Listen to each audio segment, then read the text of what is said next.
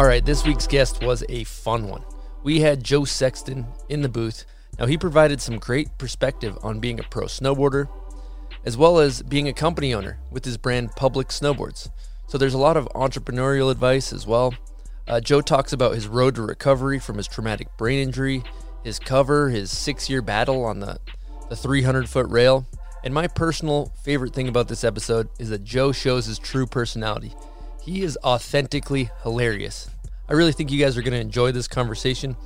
I want to take this time to say thank you for your continued support. It's overwhelming, it's incredible.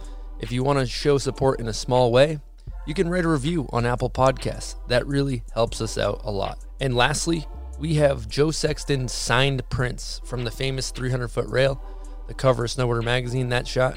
We have that signed print available at bombhole.com with all of our merch. That's where you can find our Patreon. If you're interested, head on over to bombhole.com. Okay, let's get into it the Joe Sexton episode. Here we go. You are listening to the Bomb Hole.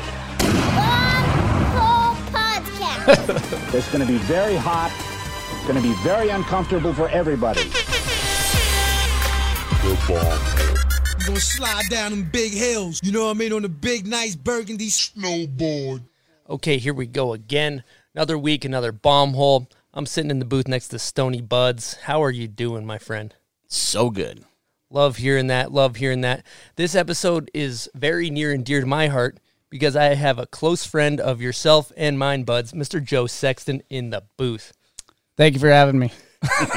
What's going on, Joe? How are you? I'm great. I'm excited to be here. I'm excited to be in the booth and be in Salt Lake City and snowboard a bunch. And it's been a fun, really fun trip so far. Beautiful. Yeah, Joe's been uh, crashing on the couch, uh, doing his normal thing. looks like a goddamn bomb went off, uh, board bag, shit everywhere. I'm trying to live to the bomb hole, Dave. Created your own bomb hole. yeah, I created my own bomb hole. Yeah, he really likes to uh, Make myself at home. make I'll himself. say. well said. Well said. Well, um, let's dive back. One thing, you know, everybody knows you as Joe Sexton, the pro snowboarder, and you started your own company, you know, public. But one thing that's absolutely fascinating that a lot of people don't know is that you have a twin brother. And now your twin brother. Dan played in the NHL, and he's a pro hockey player, pro snowboarder. Other brother's a pro hockey player. Let's talk about that. Yeah, I mean it's pretty wild that he has gotten to where he's gotten because I remember as a kid we were both, you know, seven, eight years old playing hockey, and it was like mites and squirts and all these things, and I was tripped because like he had to be that persistent from squirts and mites to the NHL, whereas like I kind of bounced around like played other sports, got into other things, and then kind of found snowboarding around 12, 13, and then maybe got to where I'm at. He had to be that consistent that whole time, making that A level team, then high school, then college. And the cool thing I remember is every single step, every one of his coaches was like, well, that's it. You're not going to play high school, plays high school. Not going to make varsity, makes varsity. Well, you won't play college, plays college. You're definitely not going to play in the AHL. Goes to the AHL, and well, that's it, because there's no way you're making to the NHL. No one does. And then you get signed to the Ducks. So it's cool that he was told he's not going to make it every single step of the way, and he did. So it's really, really impressive for me to just see that. It was cool. Oh, well, You one, think that pushed him further? Yeah, for sure. He was always going to be too small or too this, and eh, you know the NHL they want bigger guys, and and he's just like, well, I'm going to show him, and it was cool even for me as an outsider. I just kind of hear these steps he's making, and we weren't always talking about each step. I'd just be like, oh, cool, he's in the AHL now, and when he signed with the Ducks, I was like, oh, that's a big deal. But uh, it was cool that he just didn't even let that shit affect him. He was just like, well, I'll I'll do it. I'll show you. Makes you work yeah. harder, right? Yeah, and he did. He was small and. But he did it, and it's it's really impressive. well, one thing uh, I want to talk about is your dad, Shake Tiller. Let's give him a little air horn. Yes. Um, you have a great impersonation of every time you know they would put him on the bench, and then and then Dan would, would go in and play well. Can you kind of just paint a picture of what your dad's like watching a game when your brother's playing? Yeah, it was pretty much in the recliner, vodka soda deep, and just not like almost like he might as well be on the bench with the team. He's yelling at every other player and sort of like calling plays from the comfort of his own home. And but the funny thing is, even when my brother did something good, or the coach like he would always put the kid in, see what the kid can do. He would so badly just it wouldn't even be his shift, but he's like, put the kid in. The kid bury that one. He would. and like, give him the chance. And then he would. And my brother would make a great play or something. And my dad would say, see, that's what I said. I said, put the kid in and see what he could do. And they just don't listen to me. And it's just, he just, it was like he was never happy or he was like thrilled if he scored. But that was, that's really cool to watch your parents watch your kid and go to the games and, when he was playing in those games, it was so fun. I mean, it was just another level of like he's in the NHL. He's on the ice. He's playing for the Ducks. Like you just get goosebumps every time you see it on the screen. You're just like can't believe he's he's doing this. So my dad is uh he's very passionate. Let's just say that. Does Yeah. your dad do that when he watches uh, video parts? Come on, Sexton, front board. You gotta get that front board. well, the thing that's beautiful is we found out that your your dad refers to Dan as the kid, and then Yeah. we- now we call Joe the kid, and I'm always come, come on, put the kid in. Let's see what the kid can do. Yeah. Yeah. No, I think he, he tries to give advice, but I mean, he also sat there and watched me at Buck Hill from nine in the morning till nine at night. He'd come and put his car up and like on the hill and watch me snowboard. And when it's time to go, he'd flash the brights and like he stuck it out As Like, you he- were learning. Yeah, he's super supportive. Took me to all the early contests and kind of did give it that sort of uh, organized approach to ma- which maybe helped me like win some of those contests because it was like if you're gonna do this, you're gonna fucking do it. You're not gonna like just slack. It was like, and I had to kind of prove to him if I win some of these contests, this makes this career more like he'll actually appre- he'll actually kind of understand that this could be something, right? Yeah.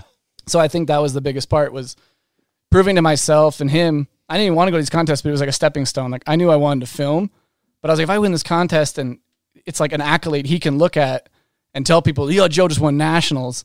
Now it looks like we're gonna, you know, you'll support it a little bit more. Where if I just got dead last and I was smoking weed or something, you'd be like, this isn't gonna be a career. Yeah. Yeah. Well, one thing that's really cool about uh, us is we've known each other for such a long time. Yeah. You know, not much past the time you're talking about. Uh, we went. Joe and I both went to Mount Hood. We were probably both 17. Yeah. Met at met in the summer camp, and then the following year, uh, he came out and we filmed for EPI Films, really small video. Yeah. And we were in high school, and it was like Christmas break, and we were nocturnal. We were just lighting up Yeah. rails. Yeah. Uh, every, you know, basically, we didn't even. We just went out at night and then slept during the day. Yeah. And got a bunch of clips, and we. It, I forgot about that, dude. We've been doing it for a yeah. minute. So yeah, I think we were 17. Another one of those things that wasn't even conscious for us. It was like Adam Malinsky called me after meeting at Hood and was like, "I'm gonna make this movie. Do you want to film?" I was like, "Yeah, sure." I think we I'd filmed for Bald Eagle before and some stuff, but I was like, "Oh, cool, a little bit like East Coast production thing. This will be sweet." Met Chris and Scott. Let's it'll be cool. But then to like stay at your house for like two weeks and and like just just get nocturnal. Were like going out at eight at night, lighting up spots and sleeping all day. It was just cool that to feel like like we look back and we're like, oh, that was pretty good work ethic for back then. You know, like it was just rad that we were kind of like that motivated back then, and it was so uh, sub like unconscious. We were just like, yeah, we're just gonna go film, and that was it. Totally. Yeah. Yeah. It, also goes back. It kind of reminds me of that. I- I'm always beating a dead horse on this su- this subject, but it's like it's it's not what you know, it's who you know. Yeah. And you and we we kind of found each other, and we were both obsessed. Yeah. And you know, you got to you got to go meet these people that have the similar interests and Yeah. gravitate towards them. And for us, that's just what you did. You just you just film and you go hard, and that's we got tunnel vision, we got horse blinders on. That's all you think about. Yeah. And you got to get around those same people. Right? And it was an instant connection too. I think with us, we we got along. It wasn't like anything was forced. So it was just like, oh, go stay with Chris and film, and that kid was really fun. And it was just like, if it's a if it's hard work, if it's like hard to get past that, it's not going to work, you know. So it was just cool that we found each other and linked up that way. And we're like, now it's still knowing each other and and supporting each other still is pretty cool. Because I remember like walking you, like talking you into a trick back then, and now we're still doing it. That's pretty cool. You guys met up at Mount Hood Yeah, and then happened to link up. That's pretty cool. Or made yourselves link up That was because it. you had a connection. Yeah, I remember you drove out with Granger and Steven. and Stevens. Yep. And it was like I met them and and Stevens and Grenier and Granger were so good. I remember thinking like, how are these dudes not like way bigger, you know? And they were all in academy at the time.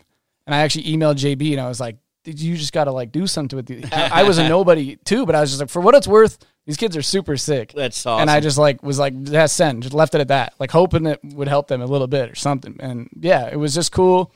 I never felt so much like these dudes are because they knew how to film and edit. And remember, I made that little like edit from Hood, and you guys showed me with the Beastie Boys song, And all you did was like take like five minutes and made it so cool. And I was like, oh, sick. Like I, mine was looking so bad, like no audio, just like, yeah. We definitely had a little dis or an advantage, I'll say, because Yeah. we, we knew how to edit so we could make ourselves look better than we actually were. Yeah, ramping everything. totally. oh man, but it's kind of a trip. You're you're if you were to take that 17 year old kid and think, fuck, whatever, however many hundred years later, Yeah. you and I be sitting in my garage. And it's, Yeah. it's fun. It's just fun to th- look back on. It is. So- And it's a trip because like we're kind of on to doing different stuff, but it all follows the same line, the same mm. vein of just like continuing to do what you're passionate about, which I think is awesome. Like when you talk to me about this podcast, I'm just like, yeah, of course. And then you take that same effort and put it into something like this, the same way you put it into your snowboard career, and like look what happens. It's super successful. So it's fucking, it's really cool. Thanks, Joe. Uh, I, I'd like to talk about one pivotal moment in your career from from uh, you know us being on the sidelines watching you. You know, we were we were trying to do our thing, you know, make it or whatever you want to call that, and you got that opportunity. You're riding for Nitro. You got it on Stepchild. You filmed for Child Support, and uh, in that video part, you did a back three tail press on a rail, which was light years ahead of anything that had come out. You were doing 50 50 back threes, which nobody had really done. Anyway, um, do you want to talk about that process for us and what that was like? Yeah, I think uh, it was super uh, subconscious again. Like it was just like, I- I what are you laughing about? I can speak about the process on a 50-50 back Oh. three. Couple, maybe two, three nights. I thought I was going to get away with saying it all just came pretty easy. You know, honestly, they paint. yeah, that that process. Yeah, you, wanna- put in work. If you want to, that's all I'm gonna say is he right. put in work and Yeah. he made it happen, and it's dope. I mean, Yeah. that's how it goes. Thank you. I think I'll be the first to admit I, I don't think I'm the most naturally talented snowboarder. I really don't. I think I have a lot of passion, and I think when I'm trying a trick, nothing else matters. So during those years, I saw it as like kind of a tryout. I was like, this is the first real global project. I just got on Stepchild, and they asked me to go to Finland. And like just the, the, that kind of shit, like not even thinking, like I'm just gonna fly to Finland for 31 days not know, not sure who's picking me up, not sure like where we're going. I just show up and I'm like this like, you know, 21 year old kid just like where are we going? What are we doing? You know? And then I think that was what it was. Is just yeah, the process of just trying shit over and over. Di- didn't you show up and you didn't even know who was going to pick you up? And it was just this whole, you know, thrown into the mix. Yeah, and it was Ilari who's the filmer, but I'm in Finland. I've never been out of the country before, and I just like show up in Helsinki, Finland. I'm, I can't even call anyone like, "Hey, I'm here." I just waited outside until somebody pulled up, Really? with like a fucking Subaru with a dropping ramp. Up? This must be them. Like, hop, like, like, hop in, and I was just like, "Cool." And then we went to Fredu Servio's apartment, who was like a kind of like seeing him as like a like hero Yeah, kind of guy. sick. I'm like in there. I'm like, "Whoa, this is crazy," and just so I don't know the the truest form of just like I'm just going through these motions, you know. Like I wasn't, I didn't have any end game of like what I was gonna do. I just wanted to, I was gonna try to do what I did back home and in Finland, you know. A 30 day trip too. That's some commitment, right? Yeah, and it was so I was so jet lagged that I uh, I would stay up all night and then into the next day and then sleep that night. I did that program for like 14 or 15 days. Really? yeah, like I would watch all these movies. I had like a little mini disc, like DVD player, like just watching like the movies and just like then I'd get up at eight with everyone else, like thinking I was waking up, but I was up all night. Then we'd go film all day, and then usually film into the night, and then I'd crash like that night. Extra hard. Yeah, huh? so it was wild. You told me a funny story earlier off uh, air where, you know, for us rail nerds, the back three tail press on that down bar was like just monumental, you know. And didn't you call the, the editor producer and say something? Yeah, yeah. I, I remember talking to Sean Johnson, and Sean had been filming movies, so he made tons of like. I thought he would maybe be a little bit more impressed with the trick. I just kind of was like, like, yeah, man, like I, you know, I did some, I did this thing. And he's like, cool, man. Well, uh, let us know when you are heading home. And it just like Didn't even care. didn't care. I thought I was gonna get like a like. I don't know, some sort of like. Sounds like it was a pretty good trip for you guys. Uh, all right. Sounds like it's pretty decent snow. Anyway, I gotta run. So, hey, Sean, I landed the back three. I don't uh, know if you. press. I don't know. Did it go through? I don't know if you heard me. It was back three. You know, After making 10 movies or whatever he had Yeah. made, he was just Yeah, he like, yeah, not a trick is a trick. Yeah, I think that's how he felt. Bit of a green jacket, gold jacket scenario. Sort of. Yeah. All right, I'm gonna pivot back to another subject that I find hilarious, and I know we got off your brother, but uh, you, I remember I called you. Uh, you know, fast forward, you you know, this was a couple years ago. Your brother, I think it was around the time he was in the NHL, and uh, it was Fourth of July, and you went to a party at J, uh, JVR's house, correct? Yeah. And can Uh, you, can- James Van Riemsdyk, big time pro hockey player Okay. and uh, went over there for Fourth of July. And can you paint the picture of what an NHL uh, hockey Fourth of July looks like? Yeah, I mean, you ca it's hard, hard to believe, uh, but I think he, my brother invited me over. Come on, it'll be fun. Like I'm picturing like you know a little a little get together, and it's like these guys are big money, big like lots of shit, and the house was giant. You walk in, and you just see shirts off, just every hockey butts walking around everywhere, just like jersey shorts on. But then he shows them like the gym room, and then they all got to like bench out bench press each other. But my favorite part was they were playing beer pong, and then before they played beer pong, they they did the national anthem. My brother had like the hat over his chest. He's kind of bouncing like pregame style. Were they chugging like uh, vodka Pedialytes? or yeah, something like vodka that? Pedialytes. and- Really? Yeah, yeah, yeah. But they're super nice dudes. That guy was super fun, and it was like it's just funny to be a snowboarder in that because you're you just it's such a different world. Such a different world. Yeah. They kind of got some good moves though. yeah, Vodka Pedialyte. That's vodka Pedialyte's a good move. It's a smart pro tip. That's It's a tip. preparing for It's your pro tip. your next day. Yeah. I've tried it for me. It didn't really. But you're still wicked hungover. Yeah. If you chug a bunch of vodka, you're still banged up. It still hurts. Yeah. but um, They don't really stop till the eyes start to go in the back of the head. then it's time to maybe call it a night. well, uh, let's let's keep it moving here. And we're all over the place. We don't really like chronological here. We just Nope. kind of t- go where it takes us. Yeah. But uh, one thing I never realized till recently, you are one of the few people that have legitimately turned down an energy drink sponsor, Red Yeah. Bull, right? Yeah, yeah. Can we talk about that? Yeah, sure. I probably look like an idiot now. Turning it down. Uh, What an idiot! yeah. good. More for me and you. Good, good. Yeah, I think it was at a time where it wasn't even like a conscious thing again. Like I wasn't like I'm doing this to send a message. I think I was at a different part in my career.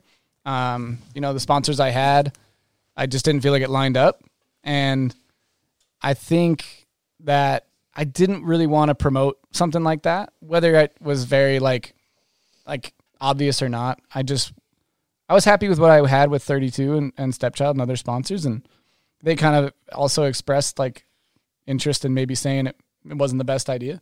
What year was But- this?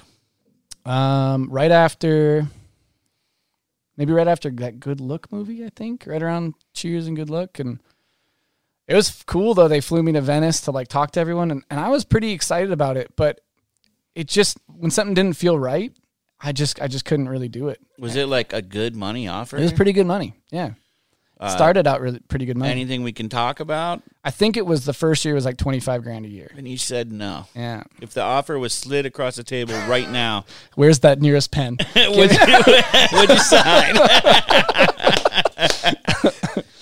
I don't know. I honestly don't know if I still would. Um, I, I don't know. I think things have changed a lot in my career and where things are at, and like, I think if, if it lined up and maybe they're going to support a project or something like that, it, it'd be different They do support good projects. They do. Yeah. for sure. And I think you know people that that do those deals are are not stupid either. So. Yeah. I honestly think it has to just line up with what you you believe in and what you want to do. Like, there's people who do it and own it, and it's great. And they drink the Especially shit if you have too. an expensive project too, and it's Yeah. like, how else are you going to make I this could happen? see you one of those those big Red Bull helmets at Trollhaugen, no goggles, just kind of Big hood over it. you can't tell, can you? Somebody's got to make. Dude, someone just needs to own that and Tommy, make. Tommy, can you, it's, if, I, if I look this way, does it look like a helmet? Be honest. Someone needs to just own it and make baseball style helmets That that, would you be actually sick. ride. Yeah, that would be tight. just oversized. oh god. No, I think, and I, uh, you know, I, I appreciated the offer. I thought it was cool, and I, I don't think I have any regrets for not doing it. Um, but I just it wasn't right for me at the time. Dude, that's that's cool. Yeah, I have my theory. I, I've said it a bunch of times. Like people talk shit on energy drinks till they till the contract slid across the table. And it's That's like 100% true, and, too. And, and I Like- think that that is. Tr- but you're really kind of uh, throwing a wrench in my uh, statement. I've been. Saying Yeah, all- he's someone who actually was slid the contract, slid it right back. Um, I'm sure they were pretty surprised too. I'm like, whoa, no one does this. Yeah, they just yeah, and it was like again, it was just kind of keep it moving. I was like, eh, this maybe isn't right for me, and, and then that was it. It's cool you identified with that though and made that decision. And otherwise, you could have been conflicted, and it could have affected your For sure, your riding. you and know? that's the thing about like not yeah not having really re- regrets. Like I could have looked down and maybe seen that sticker, and it would have changed my integrity of what I thought about myself as a snowboarder, and it. You never know what that could lead to. Yeah, you could have maybe never head. started this brand because Yeah. of that, and I could have maybe never got this other deal that came along. Like, I can't really live with like a thought of like, oh, like I blew it, or what would happen if I did. yeah, It could have been good, it could have been bad, but it is what it is. I think you made the right call for you. I think so too. Let's run back to uh, child support. Yeah. And so that comes out, and it almost seemed like overnight you went from kind of I don't want to say like a relative nobody, but you kind of an, an am to just a household name in the in the scene after that part. Uh, do you want to talk about that? That was really cool. Uh, I remember skating, and Sean Johnson called me, and he's like, "Oh, J- like Joe with the opener," and I thought he was kidding. I was like, eh, "What?" Like, kind of skating at the skate park. Like, hung up the phone. Like, I think, I think he just said I have first part. As I remember being like, kind of not believing it, and then it was so different. DVDs were a thing. Like, there was premieres. Like, it was such a different thing back then. I just remember being like, I, I worked so hard that year and like broke up with my girlfriend, just the whole like all in, you know, I'm like, I'm traveling so much. I'm all in. This is my first shot to kind of show who I am as a snowboarder and what I like to do. And it was, it felt like a cool expression of like, this is what I want to show people my snowboarding is. And it felt like it was finally on a stage that was like maybe going to be seen. Right. So yeah, it wasn't as much like about like overnight success. It was kind of like, a goal of mine. All right, cool. I filmed like a big part in a big video and kind of did it the way I wanted to do it. And yeah, I was really happy when it came out and it, it was cool to get that reception for sure. I was still am though too. So it wasn't like I turned pro or anything. It was just that part came out and I remember thinking like cool like on the like, like the next video part like it was it was pretty but it was a really fun time, yeah. And then shortly after that, you kind of got taken under the wing of J.P. Walker and Simon Chamberlain. Yeah. and cruised around with those guys. And Yeah. did, did you learn a lot from osmosis from those guys as far as like Yeah. how to be a pro?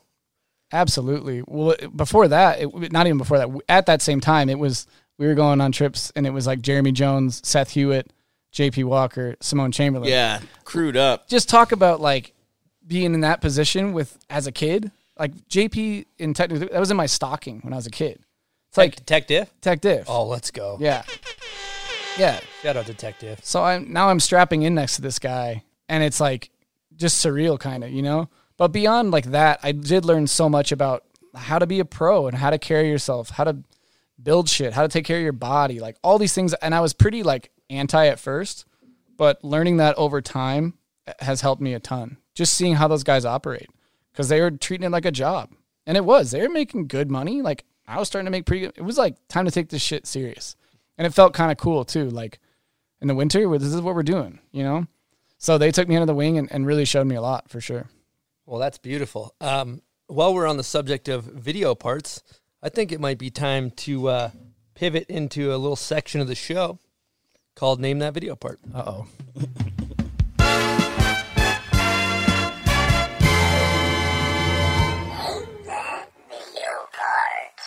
Name That Video Part is presented by the Dew Tour, one of the best events in snowboarding.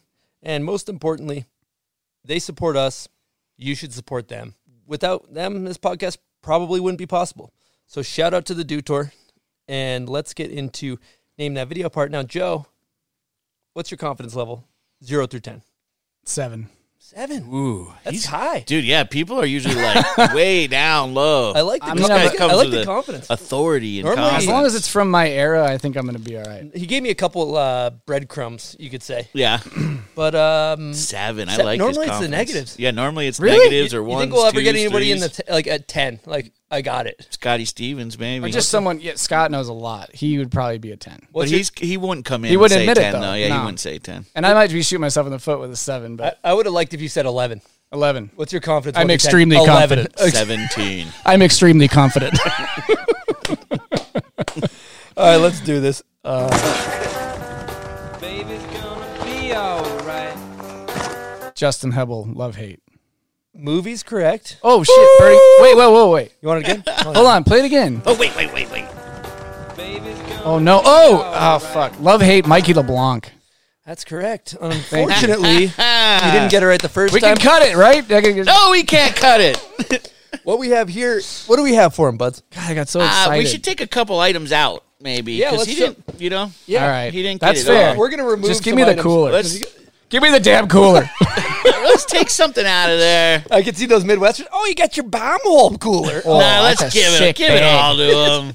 We got a bomb hole mug in here. We got stickers. I like the mug. We got Stony Buds air. I want that. Woo! And we have a crew neck bomb hole. Thank you very much. Uh, you got the cool. movie right. This is really cool. Yeah, go pack go. Yeah, go pack go. you can thank take you. that uh, fishing in the summer with you. And I was trying to think of what I could do with this.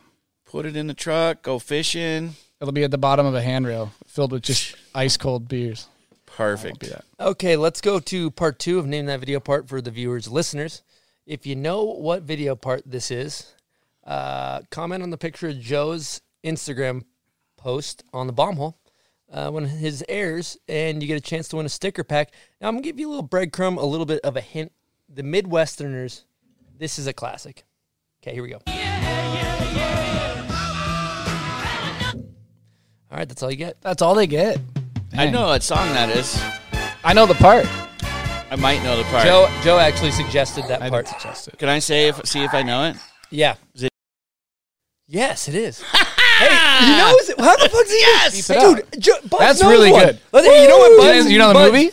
I want a prize pack. Do you know the movie? You know what you get, Buds?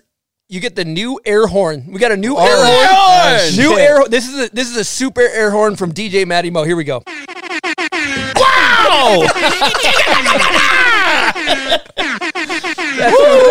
Woo! That air horn gets me hyped. That one's crazy. That one's a, it's pretty subtle, yeah, Yeah, that. dude. Bud's got one. That's crazy. Sorry, viewers and listeners. Has he This never week got it's one? Mine. Bud's never got one. I can't believe you got that. That's a deep cut too. I would think like nobody would get that because it's underground. right? Isn't that the artist? No, but that's like not in. It was in like this movie, which Mm-hmm. is I hang with. uh You know, you go on those trips. They you sit and watch those movies with those guys. That's true. That's true. and I'm a big uh fan. As am I. that makes three of us. That makes that makes three of us. All right, let's talk about. uh Let's go non chronological because this is a good jump off point. Yeah, sure. so you and I have spent a lot of time together over the years, and uh, we both read for 32. We both filmed for 32. Um, their one of their big movies they made called 2032. Now, after we were done filming for that, they did a giant premiere tour all around the world. Yeah. and we were on a 31 day premiere tour where you basically go to a shop every single night, and then you wake up in the morning, you go to a new city. And there's drinking and there's beers and I was drinking a lot at the time. Yeah. You were drinking a lot at the time, and it sounds like this amazing life. You know, you fly over to Europe, you do the same thing. But you and I had a, it was a great experience, but it was a, it was a treacherous, trying experience. Do you want to just kind of dive into that? Yeah. I mean, I, I think we both when when Cook was like, "You're gonna go to Europe, and it's just gonna be you and Grundy's," and I, I was like, "Oh, cool. How long?" He's like, "31 Well, there days." was just the two of you. it was just me Yeah, and we, Chris. we were on like we we met up with the Euro team in Europe, but for the first Midwest half of the Yeah, leg, yeah. it was just me and Joe. So Wow. we, so we started out in Minneapolis, and like my whole family came, and Chris and my brother were doing push-ups shirtless in the bar. yeah, we were, we were having a good time. That's how it started off. Like it was in Minneapolis, like the first night, and we got like turned up that night, and then we went to Milwaukee, I think, then Chicago, and then Europe. But yeah, I think to what you're saying, like we thought it was going to be super glamorous and fun, but it's like after seven, eight days of that in a row, it starts to wear on your body, and you realize that this isn't like good for you. By the end of the trip, me and Chris both were having like panic attacks. And like I had this fluttering in my chest for like the last three nights that I was we were both like we, sh- we want to go to the doctor. We wanted Dude, I the had to go hospital. to the doctor after one of those The Sims tour. Dude, They whoever books those things does not think about the human. there was no the human body, yeah, the human can't is handle not it. come into the Oh. one every night is just not doable. there was no break. It Yeah. was like we was in the car all day and then and then and then we were telling Russ too is like you got to go and be on that night. So it's like, you know, the kids that are there want to see Chris. He's Yeah, gotta be- otherwise you might He's you got to be damage, wah maybe. ball till you fall on the stage. yeah, He's got and the only way to get there is drinking. he's got puke all over his jacket. Come on. Night twenty four. yeah. There's like- Wheelchairs are brought out Dude. with you guys in them. Bro, the shit got dark. Yeah. it did get dark.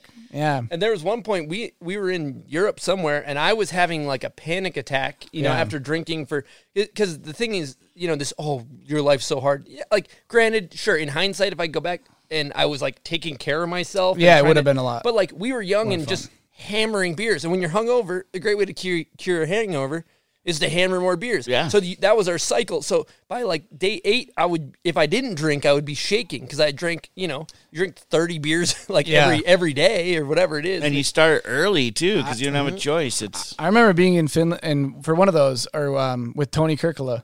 And I, I was like, there was all this free beer in the back, and I was having like this weird chest flare. It was just, I learned later, it's just anxiety. yeah, like you that's are all it a- was. a early stages of a panic hundred attack. percent. And I had this anxiety, and then after like three, four, five beers, the anxiety goes away, and I'm like, oh, that was weird. and then I'm on stage like, ah, and then wake up and that dang anxiety's back. Four more beers. Oh, okay. Yeah. feel great. I- he wasn't doing drugs. Then you take me Yeah. out. I was sprinkling in like drugs, and, Yes, and you he got were. to see my my Yeah. dark side. when yeah, we I don't do I don't do drugs, but I remember being in Milwaukee. This is like day two, day three, and we go to get dinner with um, Ryan Bachman, was the 32 guy. We just went to get dinner, like get in late, seven o'clock, have dinner, have one beer. Chris is pacing. The. Chris is pacing the restaurant trying to find cocaine. And I remember thinking in my head like that is not a good. That's Especially like, for day two. it was. He got in some a sketchy car and just drove off. Yeah. I think he left his phone. We're like, where'd he go? And it took like two hours, and he comes back and he's got what he wanted to get. But we were just like, I was like, holy shit! Like I felt really Were you the only one partaking? At Yeah. that oh, time. Oh, yeah, yeah, yeah. So, I mean, now That's what now it was. It just Chris- wasn't even a party night. It was Yeah. like the start. We were like, let's go. Yeah, and So I it led to Chris quitting. You know. yeah, now I'm sober. For and, sure. And but yeah, you you got to kind of. I, I had a drug problem. You have to sure. And- identify and, if- and I had yeah. a drinking problem, and but you know while we were there, dude. I mean, I don't want to like. We went to a Green Bay Packers game, Yeah, like, oh, and like there was- those guys like go pack, go. like we were just shit faced. Like there was. I don't want to make it sound like yeah. I I had a drug problem. I was doing a lot of drugs. Luckily, like you know, I found my rock bottom, and if anybody's struggling On that trip. that that led to a lot of other things because uh, a result of that trip, you know, my significant other at the time, I mean, it got things got out of control. I'm not going to get into details. I ended up leaving me and all, all these things, right? So, so the result of my actions, I, I was hurting people around me and, and lots of other things like that. So, so we don't need to get on that subject, but you know, if you're having a hard time struggling with it, you can find me on the gram. I'm always happy to talk about sobriety and been there. But uh, like at the, Yeah, end, of the, at the end of the day, I- we did have fun too. Like like getting did, shit yeah. faced at the Green Bay game. But go ahead with all that shit was fun. And I to what you're saying is like, I know I will. I don't. I've told you this before personally, but I'm really impressed with you, yourself and how much you've done a life change, or to use your word, pivot. Your life life pivot. But you, I mean, you did like you just talk about that trip we were on and how his mindset was then, and then when the rock bottom thing happened, how much you changed and like changed everything around you in a big way is not something a lot of people can do. And I don't think a lot of people try to blame outside things, and you blamed yourself and you took accountability, and I just really, really respect that. Thank you. Now you're what four half Appreciate it. years? Yeah, four, uh, four years in October, so it'll be yeah, just a little over four. Yeah, it's, it's really impressive. Definitely impressive. No, I- I, got a drug problem. I can't find any drugs. Just kidding. Can we get the aggressive air horn one more time? Yeah. I don't know if that one. I don't know if that one calls. that I don't know if that one calls for it, but you know, yeah, it is. It's an interesting one. Like you know, you hear, not to, but you, oh, you this life, you get to be flown around, and that's what I want. And at the end of the day, like when you actually get doing that, when it happens, it's not necessarily the life it's cracked up to be in some way. I remember being on that trip and just being like, I want to go film. Like, I, I want to go and do what we do more than like talk about the video part. Mm-hmm. I remember just being like, ah, I don't want to even talk about this. I want to go get get some Who more shit. organizes these tours where you don't have any breaks? You know, This what I was mean? just like a they want to save a dollar, and it's like It give was- them give the guys a day off here and there. At the same time, like, thank you for bringing us to Europe, you know. Yeah. But it was like it should be every we- other night, you Yeah, know? we got to Barcelona. uh, It was like dream city, and I You just can't was even like- enjoy it. Yeah, we, me and Chris were like we're gonna drink water in the hotel room. Like we're just trying to like get out of this panic attack. But so it was maybe just a couple days too long, but other other than that, it was it was incredible, and we got to like know each other really well. You travel with someone that long, and fuck, it made us really good friends. How know? come they didn't throw the rest of the team in there? You guys were the Everyone did different down. legs, like Uh, like J- some people did in Colorado, China. yeah, China with Oh. JP. Some people did like you know East Coast. you and- guys yeah, going thirty days in China would be a rough one. yeah. So uh, we're talking about 32. We're talking about Scott Stevens. Uh, I happen to have a guest question from Scott Stevens. Now, the guest question Yes. is presented by Salomon Snowboards. Uh, one thing I want to talk about with Salomon is their district bindings. Now, a couple public riders, Joe's company, uh, Kreger, Ben Bilodeau, they ride the district bindings and they seem to really like them. I personally really like them. They have a soft heel cup that kind of molds to your boot. But uh, if you're looking for some bindings, the Salomon districts are great. They support us. You should support them. Now let's get into the guest question from Scotty Stevens. Here we go. All right, Joe. I uh, have a strange question because this one's kind of geared towards me, but I think you guys will have fun with this. So, um, remember that water shoot we went on, and um, the hair and makeup chick that was doing um, my hair and makeup. This is, sounds crazy, but this Oh, actually he wanted- happened. he wants to bring this up Um, again. Can you elaborate to Chris and Eastone about um, like how much I got my foot caught in my mouth properly? Because this will be funny to hear from your experience. Because I know um, it was uh, saying the word cringy's cringy, but it was a cringy. It was it was pretty pretty bad on my part. But I wish I was there to defend myself. So kind of throwing myself. How much more rambling but we got? You guys are gonna have fun with this. Oh, that's Is he going to start talking again? yeah. and uh, one more thing I just remembered was, it goes silent for five minutes. He's still talking. gosh, that is so classic Scott. And not only does he put his foot in his mouth once, twice, now three times by bringing it up about five years later, he wants me to talk about this. I guess uh, so. Yeah, Scott, I remember that. Um, the way I so we were on a f- shoot for Fred Water, and we were in L.A. and there's a hair and makeup lady for the shoot, which is kind of funny because it's like we're just snowboarders, and she's kind of doing makeup and hair. And I got my stuff done by her, and it was kind of no big deal. She, um, the lady had stomach surgery, so she was kind of like feeling her stomach a bit, and just kind of like, and it was kind of like she was like, like kind of doing that a bunch. And I noticed it, and I'm not like Scott, so I didn't say anything. But Scott gets in there, and instantly he goes, "So when are you due?" Oh, and she goes, What do you mean? He's like, You're pregnant. And she's like, I'm not pregnant. I just had stomach surgery. And he's like, So, okay, like that. So instead of that and just being an awkward exchange between the two of them, now for some reason I'm next to him with her again. And he goes, Joe, you're not going to believe what I said to her.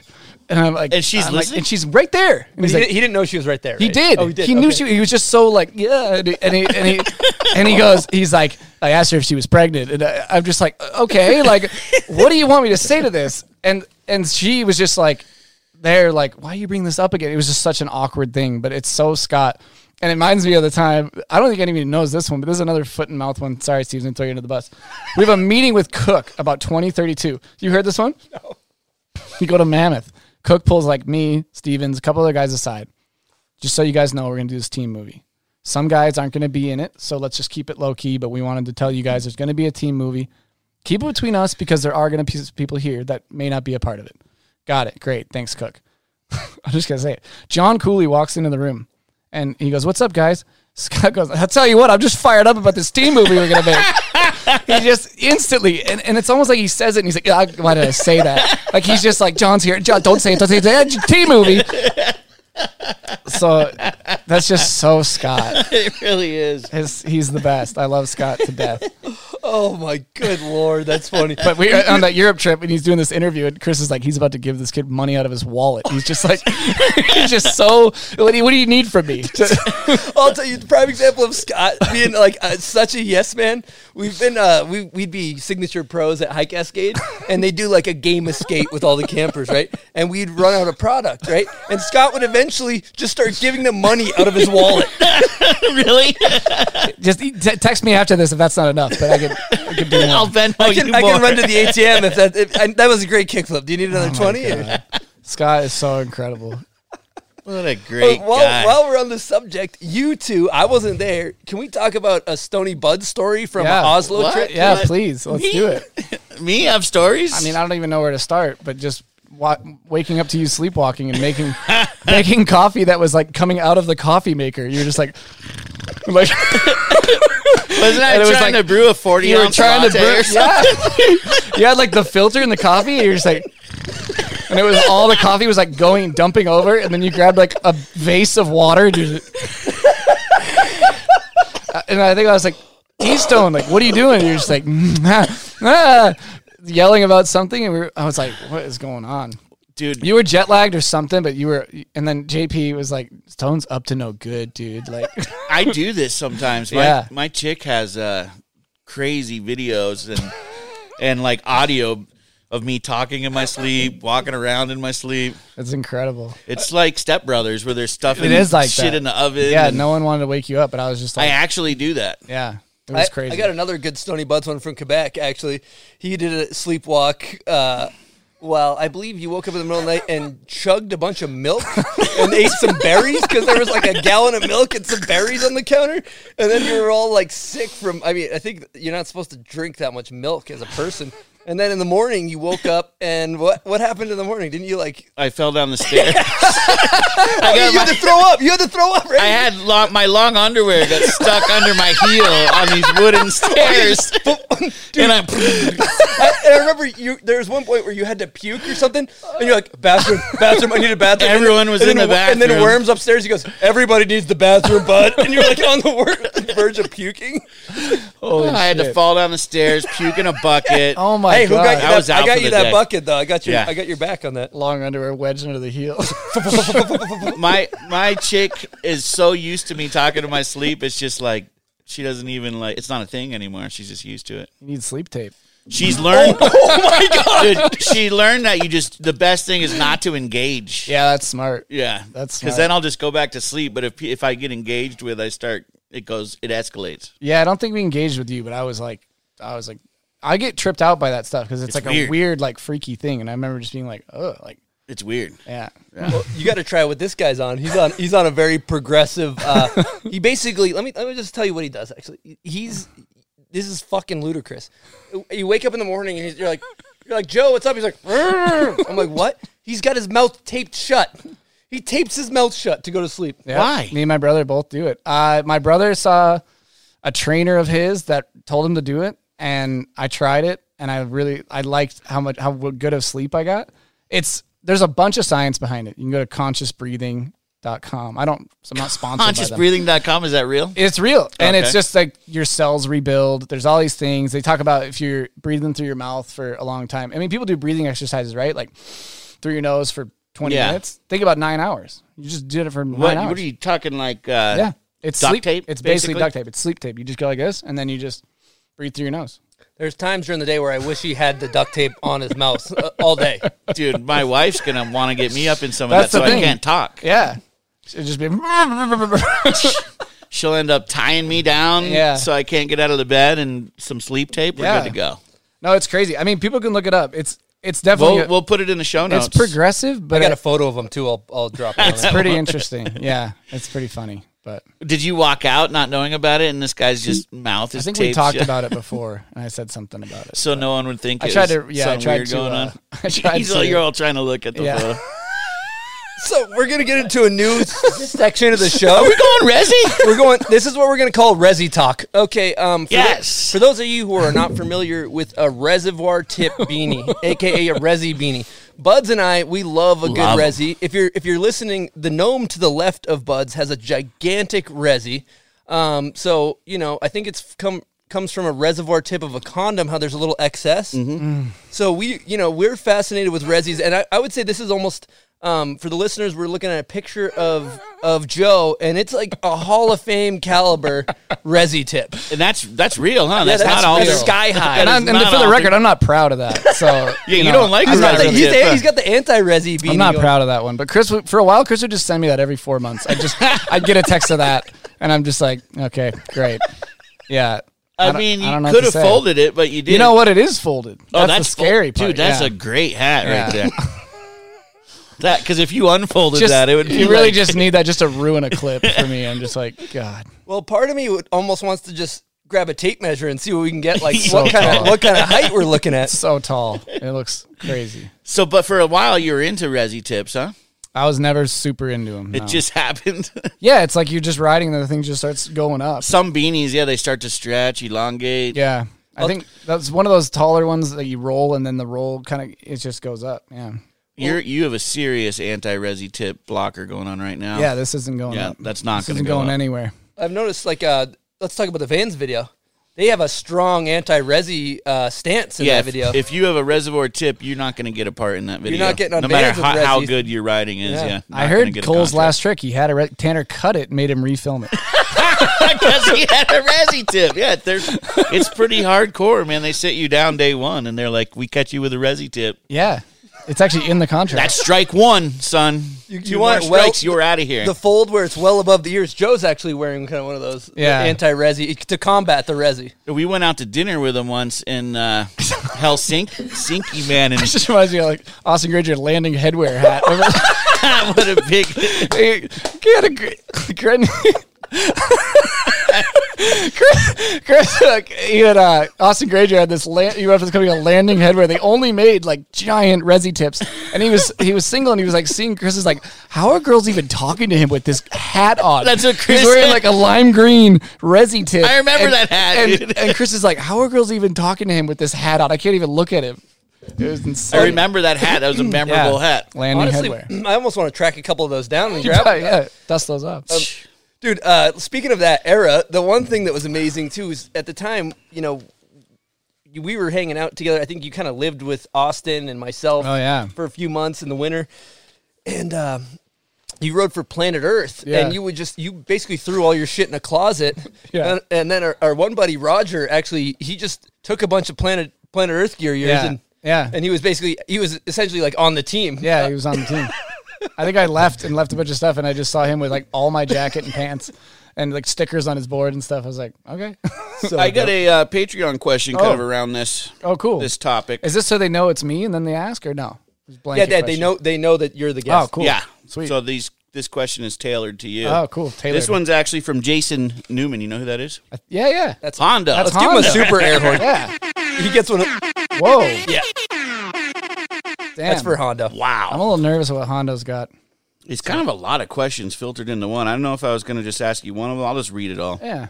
So, yeah, what was the weirdest thing Joe witnessed when he lived with Austin Granger a million years ago in Utah? Does he even remember that time? Then he, he goes on and kind of asks some more questions here. What about the main difference between filming for FODT and Mack Dawg? Mm. Or anything about filming It Ain't Easy? If that squad was put together now, it would be all star. But in that time, it was fresh and new. Be cool to hear Joe uh, talk a bit about this stuff. By the way, this is Hondo. He said.